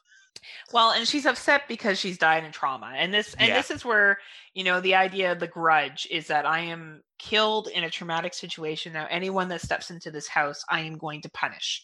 Yep. Um, you know, there's a moral lesson of just, you know, I I guess the idea of dying in trauma and and and coming back and hurting those who are around, the idea of a cursed area. Um, so very superstitious. And I, I think the grudge and the ring and dark waters even though dark water will not get the attention that the other two have are the best remakes. Um i think they really do capture the story with westernizing it enough that it makes us scared um and it makes us uncomfortable. And i think that's really important that you keep the essence of the original folklore while making it palatable for a western audience Yes, that is a perfect way of describing it. Because like yeah, that because I think this is like when like the epitome of like the Japanese remakes popularity is when the Grudge Mhm. came out. Because the Ring started it all, and then when the Grudge came out, I think it was like the peak of the popularity. Well, and then there's a lot that came after that, right? That's when we see the Dark Water. That's when Yep. we see the Pulps. That's when we see One Miss Call. You talked about the Eye uh, with Jessica Alba. Yep. We didn't go into that one. Um, you know, it's funny. I'm, uh, they haven't remade Suicide Club yet, and I don't know if they could. Um, uh, I think that's one that the our our countries probably are too afraid to touch. well it's it's very heavy you know and and uh very dark um it's a sad movie it's a very sad movie to watch Yeah, that's one I still need to see one of these days. yeah i definitely think this year should be your year for that yeah. I'll say I, I'll definitely be like the the international films will definitely be a big chunk of my films along with Hammer. yeah it's it's going to be an interesting year. I already feel like with kicking off these are the well-known japanese remakes. So these are the ones that we chose ones that are i don't want to say the basic bitch ones but like if we were going to go deeper into these we would need to have the jerry herrings the venoms and the donanellis on our show. Like those are the people that are going to know way more about asian cinema than we are. We took the most popular ones and then just cross compared them with the western ones Yeah. to just see you know that kind of that trend that's happened so if we dive back into this in the future definitely we would want to have at least one of them on as a guest to help us navigate it because they would know a lot more than we would Yeah, Um, absolutely. We just sit back and just listen to them going. right "All actually right." we would leave the show and just leave the three yeah, right. that's how that would happen and then scott would edit it um and edit him and i going yes good point oh, Never that makes thought so of it that sense. way that makes sense awesome wow Uh, just like keywords that we say periodically through our podcast. yeah, Um, but yeah, like it's been a really good. Uh, I'm glad we did this. It's really helped me better understand um, Japanese storytelling or Asian storytelling, and I look forward to to digging deeper. And as we talked about some South Korean films, and there's also Shutter, which is a Thai film, which is a very good ghost story that was remade. Um, yeah, I I think this really does help the understanding of them a little bit more. yep. I I feel like I'll be able to go into the next films with a lot more of an understanding after doing this episode, just from the research you presented and just us talking back and forth about the films and their themes. And the remakes help. Honestly, seeing the remake Yeah. first and then going back and seeing the original, you're like, "Ah, okay. Like it does it does help. It does help me understand a little bit more of and you know, I, I gotta also get it some credit here that a lot of times I saw these remakes before I saw the original, with the exception of Pulse. Pulse was the only one that I hadn't seen either or. So I knew it was gonna happen Right. right? So, you know, maybe if I had seen the film first, like the Japanese original first, I would have been more creeped out. I'll never know, right? Yeah, that's true. Right? So, But yeah, so that's the I guess we can kind of wrap up our main topic and uh, dive into our Out of the Dark segment where we figure we would uh, read off some feedback from our listeners because when we hit our one year anniversary of our recording, I sent out a message for us to asking if anyone wanted to leave us any comments about our show and thoughts on everything and thoughts and memories and feedback throughout the year. Yeah, I I like was so nervous when you did this because I I don't like I have a hard time taking compliments. I know you do. It really is like challenging for me. So when you're like, I'm gonna do this, I'm like, yeah, yeah, that's fine. And then I started seeing the compliments come in. I'm like, I gotta read, I can't read these. um, so Scott's gonna read them because it makes Yeah, me I'll say. And they and reading them all, they were just so humbling. yeah, and like, yeah, and, And, like, I just, and I'll just say, I just want to say thank you for everybody that did comment, and thank you for everyone that has listened to our show and supported us throughout this entire year because it's fun, just Heather and I shooting the shit and having a blast, and it makes it even better knowing that there are people out there that actually enjoy listening to us ramble on and like pick on each other and just have fun with us. you mean I pick on you and you try to pick on me back? Pretty, uh, pretty much, yeah. Yeah, you're the nice one. Um, but no one said that. They should have. They Right. should have. Well, I'll say I guess I will just jump into uh reading some of them. Uh, so our first one came from Phil Ray. phil Oh, gotta love him. but uh, he responds with, "I loved Heather breaking down her special love for you, as in me, and I love that her always being right and making you bow down so she can spank your smoke show ass with her superior style and moxie. He's so funny. you guys rock so much. I take a little while to get on the shows, but when I do, I always enjoy it." You, you That's are so just sweet. awesome, Phil. I love you, buddy. That's so funny. He's so real. I love it. Oh, he is. Phil's so fucking real. It's amazing. and he is so behind the Heather camp on this. Uh, Well, yes, I think he's also complimenting you in that. So oh yeah, he. I'll say he. do- You know, yes. we we share our love, but he's always rooting for you to just put my ass in line. Well, it's because you're annoyed with your annoying views. He understands. Ouch! He probably right. watched They Reach and Castle Freak and realized how bad your taste was. I'm just kidding. well, my taste is superb. That's right. It's like a fine wine. It is. Uh, so next we have good old Don Anelli, which I Mm. never did. I feel bad. We had thanked so many podcasters for supporting us on our last episode, and I gotta say, out of everyone, Don Anelli, you are the one that supported the shit out of us, like like you do every horror podcast out there. You take the time every week to just compile a list, like well, shit, every day during the week, compiling a list of shows that have come out, and you are just so supportive of us. And Don's just an overall really good human being and a very and and marches to the beat of his own drum when it comes to what he likes in horror and he's unapologetic for it and I think that that really speaks volumes about his character. yep, absolutely. So, Uh, but he wrote uh, the entire crossover with the horror for dummies. I was laughing so hard at everything it was impossible to remember anything that happened during the show. you know what I love about that show? Like it was amazing. But remember when they went into the rant about Sydney, Tim Davis and Daniel, if you're listening, yes. and they were like, "We're talking about Pat." They're like, "What the fuck are these people doing? Where are they going? Oh my god!" Why are they so driving that far to go out there? and um fuck they're so funny um and yeah daniel i would totally subscribe to your onlyfans or fan was it onlyfans? Yep, OnlyFans. yeah i totally would daniel and you have to subscribe to mine which is just us laughing at our own jokes. That would be totally what's on our onlyfans. And Daniel, Uh, I'd subscribe to your OnlyFans too. no he wouldn't. He's a liar. He says it's like he was going to write a review for you guys that he never did. Don't listen to scott. It's all lies um He's like, "You son of a bitch. Um, but thanks, Don. Yeah, that was a really fun show. We had a really good time. Those guys are awesome. They uh, Yeah. they're really cool. Tim has questioning taste in movies, you know. Right. We always have to question him, even more than my own taste. But they have a new show, by the way. Um, is it called Kaboom, Kaboom? Yeah, and they're talking about Star culture. Wars. Yeah, they talk about Star Wars, and I think they're going to be diving into like superhero movies and all the other pop culture stuff. All the shit that Daniel likes. So yeah, exactly. I think Daniel Daniel's- finally won him over. Daniel's like, move over, bitch. This is my time to shine. It's me Uh, piling this bitch. So yeah, check those guys out. But thank you very much, uh, Don. That's very kind. Yeah, that was uh, very nice of you to say, and yeah, that that episode was so much fun. Um, and the next is from uh, the lovely Catherine Adams. Uh, she says, "My favorite duo. I Mm. really enjoy the format you all do. I like getting recommendations without the spoilers, and then the main topic. I like that there is a theme each episode. Oh, and my favorite is when Heather laughs at her own jokes because I also laugh at my own jokes. It's a life. It's a laugh track. You know, is. Catherine and I are just providing the laugh track, so we hint at people at how funny we are, so they know that they should be laughing. It's it's key. It's an important factor. It absolutely is, and thank you very much, Catherine. Because yeah, like I, like, I think I even responded with, "I wouldn't have it any other way." I love Heather laughing at her own jokes. It just makes it even more more entertaining. Makes me laugh.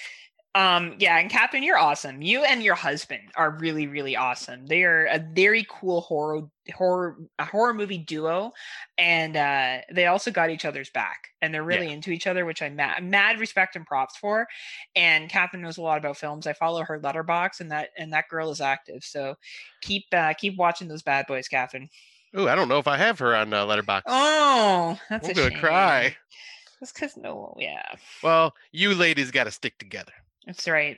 That's right. That's white chicks need to stand by each other. That's right. Uh, the next uh, bit of feedback is from Miss Tammy Turner, or girlfriend. also known as Taminator. Yes, also known as future Mrs. Scott Crawford. so true.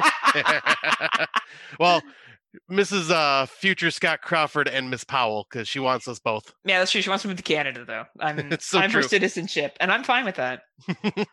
but her response is because I put I posted the picture of us together uh, when we first recorded, and her response is, "I can't see Heather Powell through all that smoke." It's true. When you're the smoke show, like, see, she's even complimenting you. Right. See that? She's saying that you're hot. Mmm. Break me off a piece of that cookie. oh, we there you love go, Scotty. there you go. Thanks, Tammy. You the bombs. Yep, you the have bombed. Thanks so much for my listener gift. I it has old movies on it that I'm gonna watch and be smart. Oh yeah, that's right. hmm Uh, the next bit of feedback, good old Dan Chase. Oh my god, this one is all about the feels. It is. So here it says, you guys always approach things in a way that is very conductive of a podcast, balancing your own personal thoughts and preferences with your own overall knowledge of the genre and understanding makes for not only an informative podcast, but you guys are funny as hell. And when you add that all together, you have something special. Not only are you guys great for podcasting, but you have made our lives and podcasts better in every way. We need more people like you in the world. We love you guys so much. Dude, that just brings a freaking tear. Like, can't you see why Lacey and him are together? Can you imagine the shit he writes to her? Right. Oh my god. Like, no wonder she was like, "All right, Dan, you can move in." Like, I would be won over too by that shit. Thank you, Dan, very much Yep. for your kind words, and especially coming from someone like yourself who has a lot of experience with podcasting. Both you and Lacey, um, appreciate the kindness so much. Thank you. Yeah, that is absolutely humbling. Uh, the next, uh, speaking of horror for dummies earlier, good old Tim Davis. Oh, Timmy. I remember your first episode when you reviewed Lords of Chaos and The Nightingale, and you guys killed it, and I was hooked instantly. Congrats on one year and keep it coming. And yeah, Tim Davis is my boyfriend, so and then you guys have like a I'm- bunch of sexy talk afterwards. yeah, I'll say he, I'll be keeping it coming with him all day long. But uh, thank you, my friend. I know you've been a big supporter of ours like since day one, and greatly appreciate that. And then, of course, my good old buddy Chris Prevost just goes, "Love this." and then Kai Lobensummer has to respond to my Star Wars AT-AT in the background and just go cool AT-AT. so thank you all for uh, giving us some feedback. We appreciate everything. We appreciate you all because this is just so much more fun having people to bounce back with on this and talk about it. Because I think Heather would just kill me and be over, be done with it by this point. Not true. Not true. I have been become better podcaster and a better person because of Scott's influence. Aw, you were too kind, and I've it's learned recorded, to be, and now I'm gonna have to deal with that. I said that, but that's Yep. fine. no, in his head grew four times bigger that day. Which head though? Yes. yes to both. Ah, yes, all around. and I have to say, and you have helped me overcome my fear of like talking a lot, and I've and helped me become a better podcaster because of it. Yeah, we flow good. Um, we flow good. It's good. Everything's good. Good plot development. Good character development. Um, no, it's solid. Runs We- a little long sometimes, but you It's a little long, but you know what? Sometimes it's just okay. Uh, but no, we are blessed to be able to do what we do. We're blessed to have the means to do what we do. And this is a very exciting year. Um, we're definitely going to have some guests on. Uh, we're Yeah. looking at you, Dave Z. Don't worry, I'm forgotten. Uh, you, Gary Hill, Mike Merriman. Um, Ricky Morgan, so, Ricky Morgan. Uh, also, who else told us they wanted to be on the podcast? Uh, oh, and our buddies at Kill the Cast. Yep. Uh, James Murphy and um, possibly Jerry if he's interested. Kenneth is too busy, like being a wild man in the north. And, Yeah, but we got good old Brandon Young wanting to join us as well. yeah, Brandon Young. So we have some heavy hitters that are much better podcasters than us that we're eventually going to have on the show. Yep. Pretty much like Heather was saying earlier, we're gonna put the mics in front of them and just go. Yeah, then we're going to it." leave. We're just gonna just kind of nod and smile and uh huh. Yeah. And be like, "You so smart." Um, but yeah, we're very lucky to be with people who want to be on our show, and when people like that are that interested in coming on, it's a real flattering thing to hear. And we have a bunch of topics we want to go through this year. Um, yeah, and, and we'll just keep the good times coming. We haven't even we had a list last year, but I Yeah, but think we still haven't gone through that list. Like, 'cause I think we kept adding like. I think we would go through the list and we're just going, oh, let's do this instead, and we wouldn't even look at the list. Like, so I think it's just kind of we're just a fly by night style, like just kind of come up with it on the on just right off the top of our heads and just kind of work with it. Absolutely. The only thing that I've been putting off with doing, because Scott and I swore we were going to do it when we could see each other in person, was horror films that make you uncomfortable. Yes. And um, I don't think, I think we may just have to bite the bullet and do that this year, um, unless we save that until somehow we meet up again at the end of 2021 or 2022, and that's what we do in person when we hang out again. Um, Yep. Or we could at least watch them together and then record Yes. like when we're back at our own homes or something. Yes. But depending on how we want to do that. But or we can Yeah. watch it together online like we've been doing this entire fucking year. that's true. Um, 'Cause I was gonna say, uh, because I think well, because back then it was just gonna be like two movies, like our original episode was. So Yeah. now I think we'd have to pick out a couple more that might make us uncomfortable as well, just to kind of fill out how our format is now. I which- can definitely do that. Gremlins too. Um, oh, Scott won't stop talking about it. It makes me so what else? uncomfortable. What other movies did you like this that you like that Castle could Freak. Castle. Oh my god, that better not be on there. oh. Oh No, the ones that I'm probably gonna pick are gonna be probably like extremely uncomfortable. I see. You know what's funny is the things that make me uncomfortable don't make you uncomfortable. Yeah, and it's vice versa. Like, Like I have an e- an issue with people being forced to eat poo poo.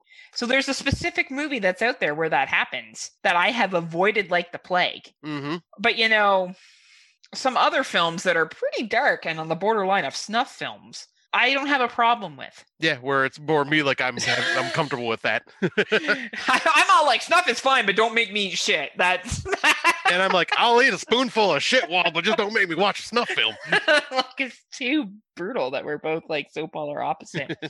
So this But that's what makes be it fun. that that is what makes it fun. So this should be a really exciting year. We got a brand new theme song. Um and hopefully if Scott and I ever meet in person by the end of this year, we can do Facebook live in person together. That'd be amazing. That Yeah, we wouldn't have to figure out how to add the- you or anything. Right? I was saying you can see us doing our drunken shenanigans together because we'll be celebrating in style, getting Oh, trashed. Fuck, we'll be wasted. Um but yeah, so I don't know, Scotty, is there anything you need to to do to is there anything left to talk about before we meet again?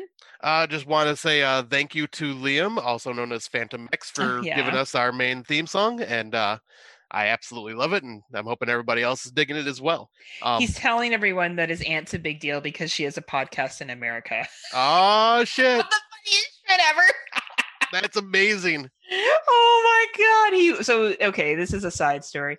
He's he's 11, okay, and he's has some female friends and he had one of his little girlfriends over to like have pizza and stuff and he told her that his aunt has a song on a podcast and it's a big deal because it's in America.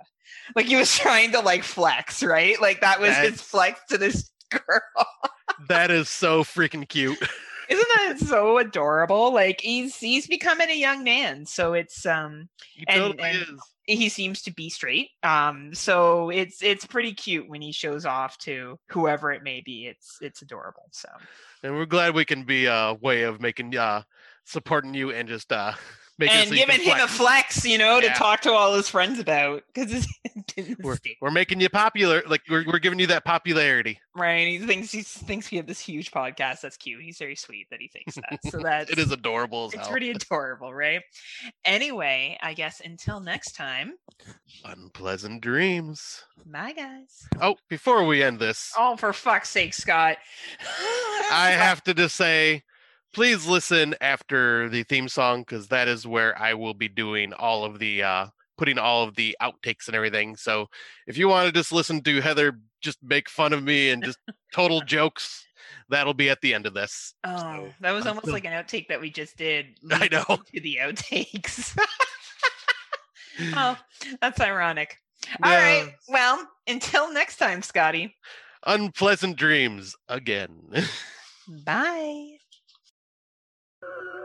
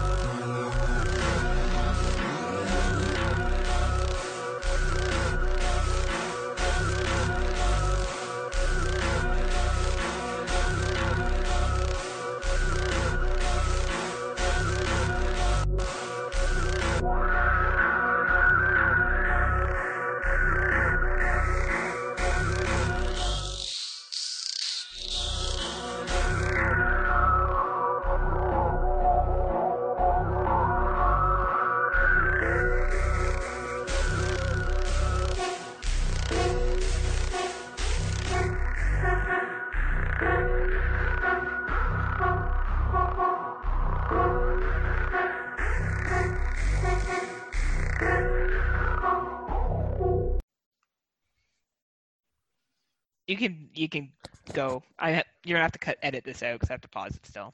okay. Or I just can let it keep recording. What's easier? Uh, just let it go. It's because I'll be able to like pinpoint it easily. Okay. All right, I'll be right back. All right. I'm assuming you're going to use the restroom. Was that? Are you going to use the restroom? Yeah. Oh man. much water, and I got to refill my water bottle.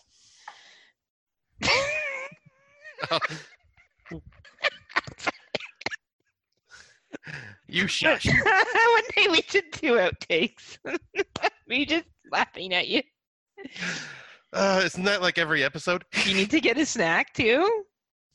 I need to get a bib and a. you bink- and need a to get a bottle. And a Yeah, I need to, need to make a bottle. I'm getting cranky over here. Oh man, you do get cranky sometimes. oh. Anyway, you're like, I'll be takes, back. takes one to know one. oh my god. How am I working with this woman? I had to feed Sir Micmac. I think Dexter's taking care of at this point. He's laying down now. Nice. Let's hope he stays that way for while we finish recording. I know. Or he'll alert you of the sound of his people. Right? All right. let's do. Let's fuck this bitch. All Yeah. right, let me. Did you say let's fuck this bitch? Yes. wow. I know. You'd be like, let's make love passionately. Let's embrace this. this lady of the my lady, My audio lady. my audio lady, come to me Hmm. as you play. What is it that you like? What's the band that you like? Blind Guardian in the background.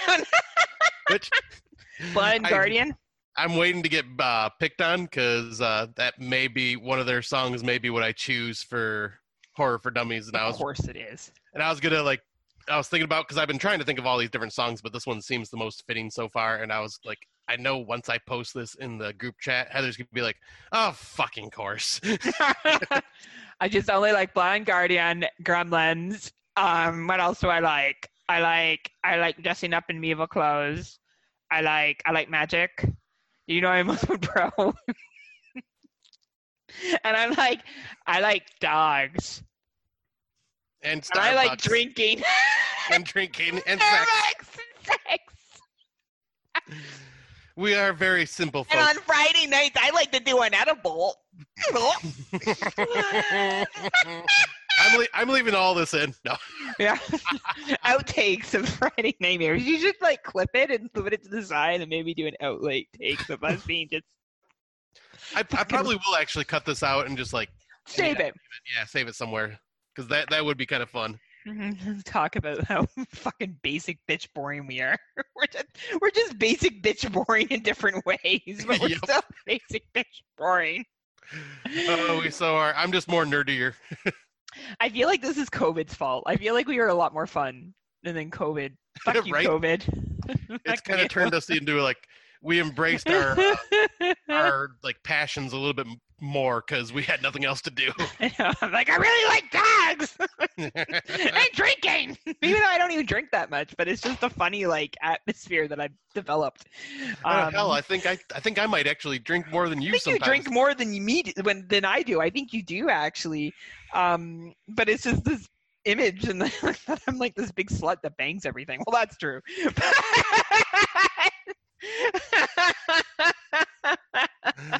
Oh, See, that's is- how I know I'm gonna get the date in Niagara Falls. Well, you know I'm a slut that bangs all the time. that's true. Double bang. Like I bang said, bang. and well, and like I said uh, in that chat in that uh, post too, like I told Dave and Christian, like you know, if I if it's only for the girls for Brandon, can I at least join you and Dave in the parking lot? But what role would you have? Would you be the fluffer? I'd probably be the ball fondler for both of them. Fall Fondler. oh my god, that's such a supportive role for you. Okay. All right. You guys like it? and, I'll, and I'll I'll gel my beard so I can point up, and I'll split it into two, so I can be like, all right, here, gonna aim it up, tickle you guys ball while I'm at it. It's okay. By that point, you're gonna be like fucking ZZ Top. It's gonna be all the way Right. down to their fucking waist. Yeah, no shit. Oh man. okay. All right. Serious horror talk now, Scott. Serious face. Get in the zone. All right. Cloud. And before we start, I'm gonna go refill my water because apparently I drank a bunch of it while we were talking. I just realized. Sorry. I mean, you can start the recording, and I'll just jump in. I already did start the recording. We should release this piece, and it can be me waiting for Scott. It'll take me one second. What is your life revolve around, Heather? Waiting for Scott. You love it.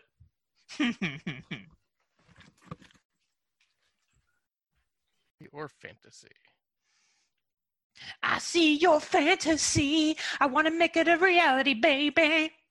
I know, I know all about your motives inside and your reasons to hide. You know song, right? To take you on, headstrong, Back down, take, take on, on anyone. anyone. it's like Apparently- start like rapping, not rapping out, banging We- out. Um, we should actually just like burst into song like right when we inter- introduce our show. We should make sure you cut some of this edit stuff still and keep it for our outtake session. We're gonna Yeah, I uh submit. actually because there was a good chunk that we had in episode 10 where it was hilarious and we were talking about keeping it and i went to cut it out and create a new spot like I create a new uh, file and save it and i couldn't figure out how to do it and i'm like oh fuck I, and i just erased it I, fuck how am i going to do this and i realized oh i still have the unedited version okay i'll see if tim can help me figure that out so i can take that put it in there take any other ones cut it out put it in there Fuck yeah. just so like if we ever have like a week where we're gone or can't record or something like that, we can just be like, here's a just behind the scenes, just silly shit for us. Hope you guys enjoy. Silly. Have us singing "Headstrong" by Trapt. Headstrong, I take you on. and apparently that guy like is apparently pissing off a lot of people right now too. He's probably a piece of shit. Yeah, he's like complete Trump supporter and like talking about! Classy. It's like, um, okay, so uh, my buddy's going to see Disturbed, and I'm like, they're still fucking touring. oh yeah, anyway, I like meatloaf, so the fuck am I? All right, let's start this bitch. All right. All right, I want me to count you in. Sure. Three, two, one. Oh, you're not counting me in? Okay. No, go ahead. Okay. And we're on break. I'm gonna run to the bathroom. Nope. Okay, I'm just gonna pee my pants. Ew. Okay, go to the bathroom.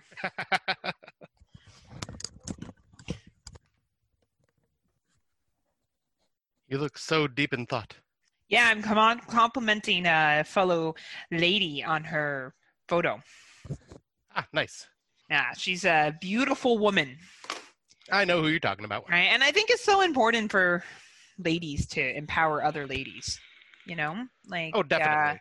it's good to tell another lady that she's uh she's smoking it. Smoking. Again. All right. So, you ready? Are you down to pound? Yep. Um, am I gonna do the uh zombie definition You and can. etymology? Why not? If you want to. Yeah. All right. Would you be able to scroll down so I can see it? Nope. Oh, thanks. Go fuck yourself, Scott. I mean, if I could, I wouldn't have any issues right now. But I'm, I'm, I'm, I'm, I'm struggling over here, Heather. I know. I'm sorry. All right. You ready? Yeah. All right. You want me to count you in? Sure. Three, two, one, bang time.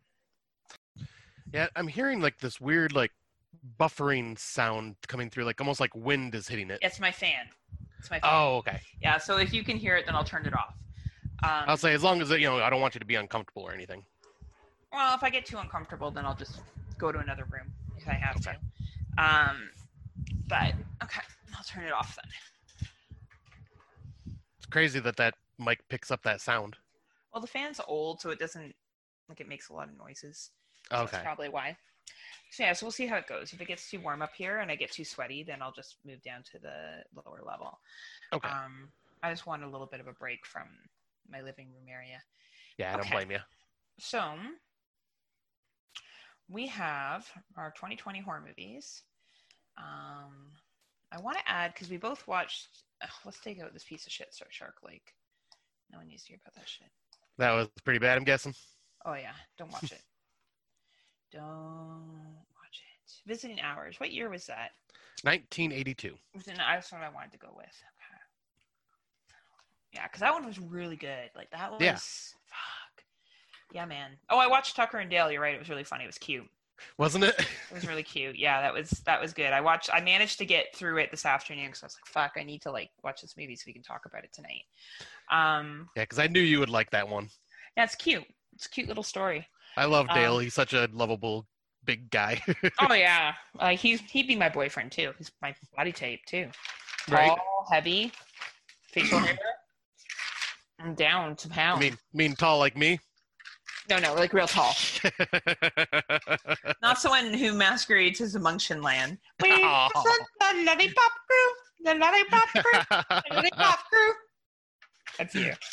Oh, I am cutting all of this out and using Oh it. no, you're not. You're using for the outtakes. That's what I'm saying. I'll cut it out of here to use it for our outtakes for sure. Are you excited for your new role in Wizard of Oz, the remake? which which, which fucking Munchkin are you playing? I'm not that damn short. Just as tall as you are. Just as tall as you yeah, are. five foot nine, my ass. I was lied to, okay? you mean the worst part is your license is five foot nine. I know.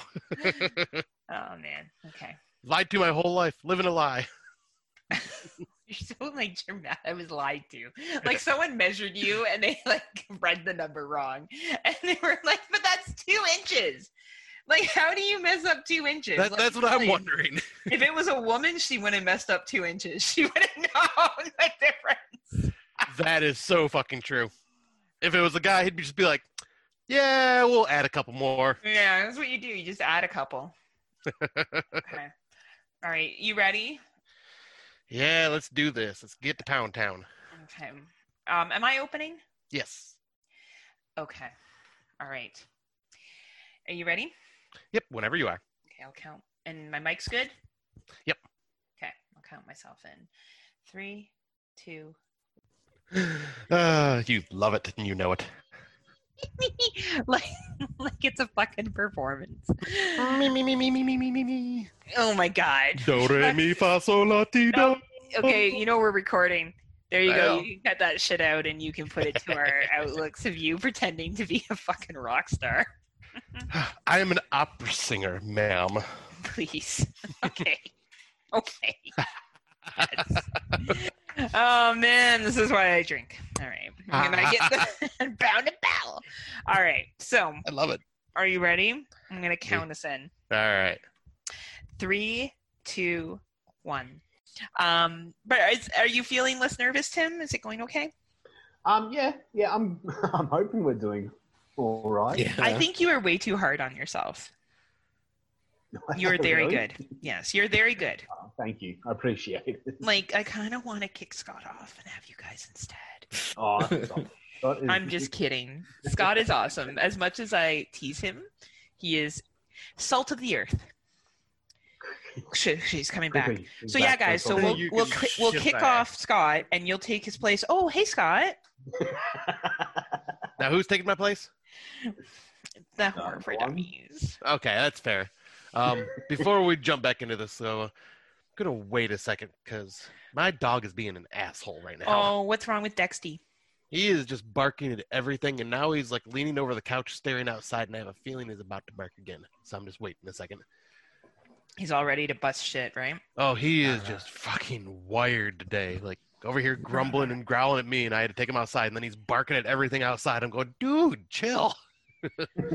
I uh, when I got up this morning, I realized I put on sparkly um, eyeshadow last night, and I was so fucked up when I got home that I didn't clean my face Oh no. because like, and my so I went out with my girlfriend to a drag show last night, and guys, I was fucked. Oh, she was Like I did an mad. edible and I drank. Oh, a you did your edible too? Oh my god. yeah, I did. I missed You- that, I know. Fucking party.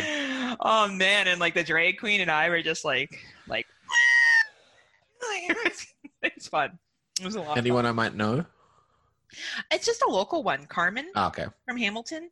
I don't know. You know a lot of Canadian bands though. Like shit. Like I, who knows? I know my Um, music.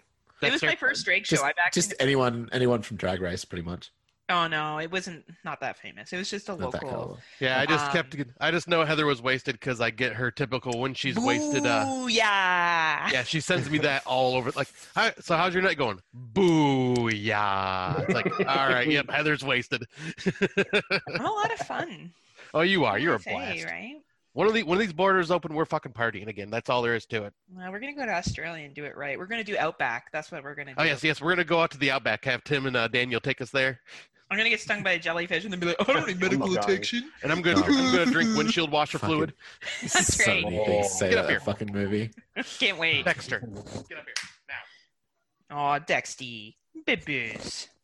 Grumpy ass old man. I get him. I'm grumpy too. All right, let's get this bitch on the road so Tim can get to bed and work. Right. Um, so I'm just gonna. So just so you guys know, we're gonna read over a couple of fun, realistic facts about Australia, and then stupid shit. I be so- fun. At any point you want to react to anything, go ahead. Um, you can. Um, and then we'll go through the movies. Scott will give an intro to each movie, and we have some questions that we'll just talk about. But you can say whatever you want. I was gonna say it reminds me of consumerist, but that's pretty much just for Tim. Yeah, Yeah. I don't get it. yeah, it's into the whole cool. Uh, no one listened to it, and by no one I mean like 10, 12 people. Was it a podcast you guys had? Uh, yeah, I had a podcast network um, with a couple of mates, and just no one A listened couple to it. So we, uh, yeah, one of them definitely. they definitely. were cunts. Um, yeah, for sure. One Seriously, of them, dude, for sure. stop. Um, but yeah, it just uh, it fell apart. It would just like no one was listening. It wasn't really worth putting all the time into it. And if that It's makes a lot sense, of work like- to do a podcast. Like I It is. personally Yeah, had no idea when- until I started doing one. and when you're having like single digit weeks and stuff, it's just like, ugh, nah. I would listen to your podcast. Thank you. But yeah, it was just uh consumerist was just like uh just a pop culture show, just whatever was happening. I think that sounds like fun. Yeah, it was. Yeah. Probably better than We- Scott and I insulting like- each other, but We- We did like a list a week kind of thing too, so like that reminds me of this. Well, I guess it you know, we were trying to think, right, of like how do we um, educate people about Australia and then also show how stupid we all are. So this was the way that we thought we intro it. So should I count us might back? not know some of this shit. You might not. Like I'm sure I'm if someone gonna let a list about. Canada, I'd be like, what? Yeah, I'm like, yeah, we do. All right, no, cool, wicked. Fuck yeah. So uh, Scotty, should I count myself back in? Or do you Uh, want me to yeah. Let me get Dex. I'm gonna actually. I'm gonna go grab a distraction bone for him real quick, and I'll be. Uh, so Oh, you can go ahead and start. I'll put myself on mute. Okay, I'll Can start. you give me a distraction bone? You know I will, baby. Forward to the cloud. the cloud. Alrighty. Um. Yeah. Whenever you're ready, let's get down to pound. All right, let's take this bitch to Pound Town. Bring this bitch to pound town. oh, is my mic down low enough? Yep. Okay. Gotta get low, get low, get low, get, low. Get low. None of that. No dancing. Why not? dancing in North America anymore. Oh, Nope, son of Not a bitch. allowed. Footloose. That's it. That's it. We gotta call Kevin Bacon in. I would be like the shittiest version of Footloose. It would just be like some slutty dancing on a fucking. Well- It'd like me twerking for 20 minutes. Uh, I don't think that'd be shitty. It'd be- what would be shitty is my dance moves. Oh yeah, you are so white when you dance. It's like I can just you like, sorry. Oh, I am totally a white boy. Like, you're like, that's why this is a blind guardian. You don't have to dance the blind guardian. You just have to look angry. Yeah. Headbang. Another. Do you like death metal? I never even asked you. Uh, no, that, that is a bit grating to my ears. Like, Oh yeah, I don't, get I don't is, uh, fucking know the difference. I'll be. is that like where they Well- scream a lot? yeah, that's the kind where you hear. Oh, that is. that, and like you're and you're going. Is there words in there, or is it? Uh, I don't know. and that's cool. Like if that's your jam, rock on. But I just, yeah. Yeah, it's not. It's not my thing, but I know a lot. I have a lot of friends that love Oh, that shit, and I'm like going. kill the cast. Fucking, they Yeah. all love death metal. Like I always, when I have people over, I always have like a a basic pop list. You know what I mean? Like I Right. usually shit from the 2000s. Because we're all like, yeah, yummy. Anyway, I guess you can cut that out and use that for our outtakes. Yeah, that's kind of what I was thinking too. but yeah, Anyway, send you this video. It's so fucking ridiculous. Like, is these people like, and they're jumping on little baby trampolines, and they're like, it's just. what like- the hell? Can you imagine going there and being like, "No, I can't wait to go home and eat my vegetable casserole." Mm. Can't wait to drink my whey protein shake. right? And then I'm gonna count my macros and go to bed at 6 p.m. because my life sucks and I can't eat anything of any kind of fun. And then I'm gonna get up and I'm gonna do F45 the next day. And even like the what they have, it looks like one of those fucking GI Joe, like fucking like you know, you know GI Joe's a GI. And then Oh, it yeah. has like that. Fl- I think it's an American flag. I can't remember what it is. What the what the colors are. It looks like that. It, like it looks like it's trying to capitalize on all the people that are sad from the '80s, like that were born in the '80s and feel fat now, and that they go in and pretend to be like fucking GI Joe. Anyway, Oh, it's so true. Like, like, uh, because I actually did one of those, uh, one of those kind of workouts. It was called Beachbody or something like that, and it was uh an online course. Like, I didn't actually like have a class, but like it was. This is when I actually lost a bunch of weight, and I was down to like 175. and, now you got beard body. I do got, I got, I got the dad bod and the beard body. You know what? Dad bods are way better. Right, Like say- I don't want anyone that's gonna make me feel bad about myself and make me seem like I can't like buy Starbucks. Right. Well, Right? there just there just needs to be a better term for it because I'm not a dad. What it's got to be like bachelor bod. You know what I think it should be? It should just be healthy looking bod. And right. like you know i think we need to move away from this fucking muscular belief like a guy having a six pack and me running his my fingers over them i i could see how that would sound sexy but in the long haul that person sounds like a lot of fucking work like that sounds like someone i would bang for the night and never really want to see again because i feel like i could never have any fun ever Right. Well, and it's like if like uh, like if you wanted to cuddle with a person, it's like you're cuddling a freaking two by four. yeah Like that's not comfy. Like you want something a little squishy there. oh i want squish trust me I bet you do. i bet you do Squish, squish, squish, motherfucker. Squish, squish, squish. Yeah, you can use that in our outtakes. And our, Oh yeah, yeah, yeah. I will definitely do that. Like I, I got a lot of work to do if I, whenever I get these outtakes because of all the episodes, and I gotta go back through a bunch of the older ones and grab stuff from them too. Yeah, that's cool. Well, we usually do it at the beginning, so at least you can just listen to the beginning and take it. Yeah, it's usually the beginning and then sometimes on our break. Oh, sometimes on our break, right? Yeah, true, true, true. Usually All it's you making fun of me for taking a break. Yeah. Waiting for you to come back, like an old man. Oh.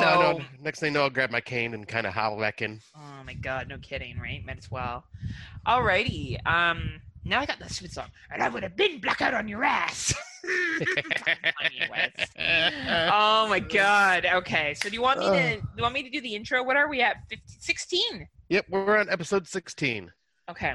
Um, Okay. I can do the intro to this one since it's kind of the Scott show. Okay. Okay. Okay. Great. Um, great. Great.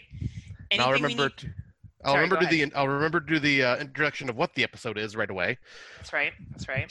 Should we just call this uh, relationships and horror? Sure. All right. We can call this Scott's done. Uh, do you have the fan on? Yeah. Do you want me to turn it off? Yeah, because I can hear a little bit of it uh, blowing through. If it's not too bad for you, How about now? perfect. Now it's good? Yep. Okay, perfect. Alrighty. When you're ready, I can count you in or you can count yourself in.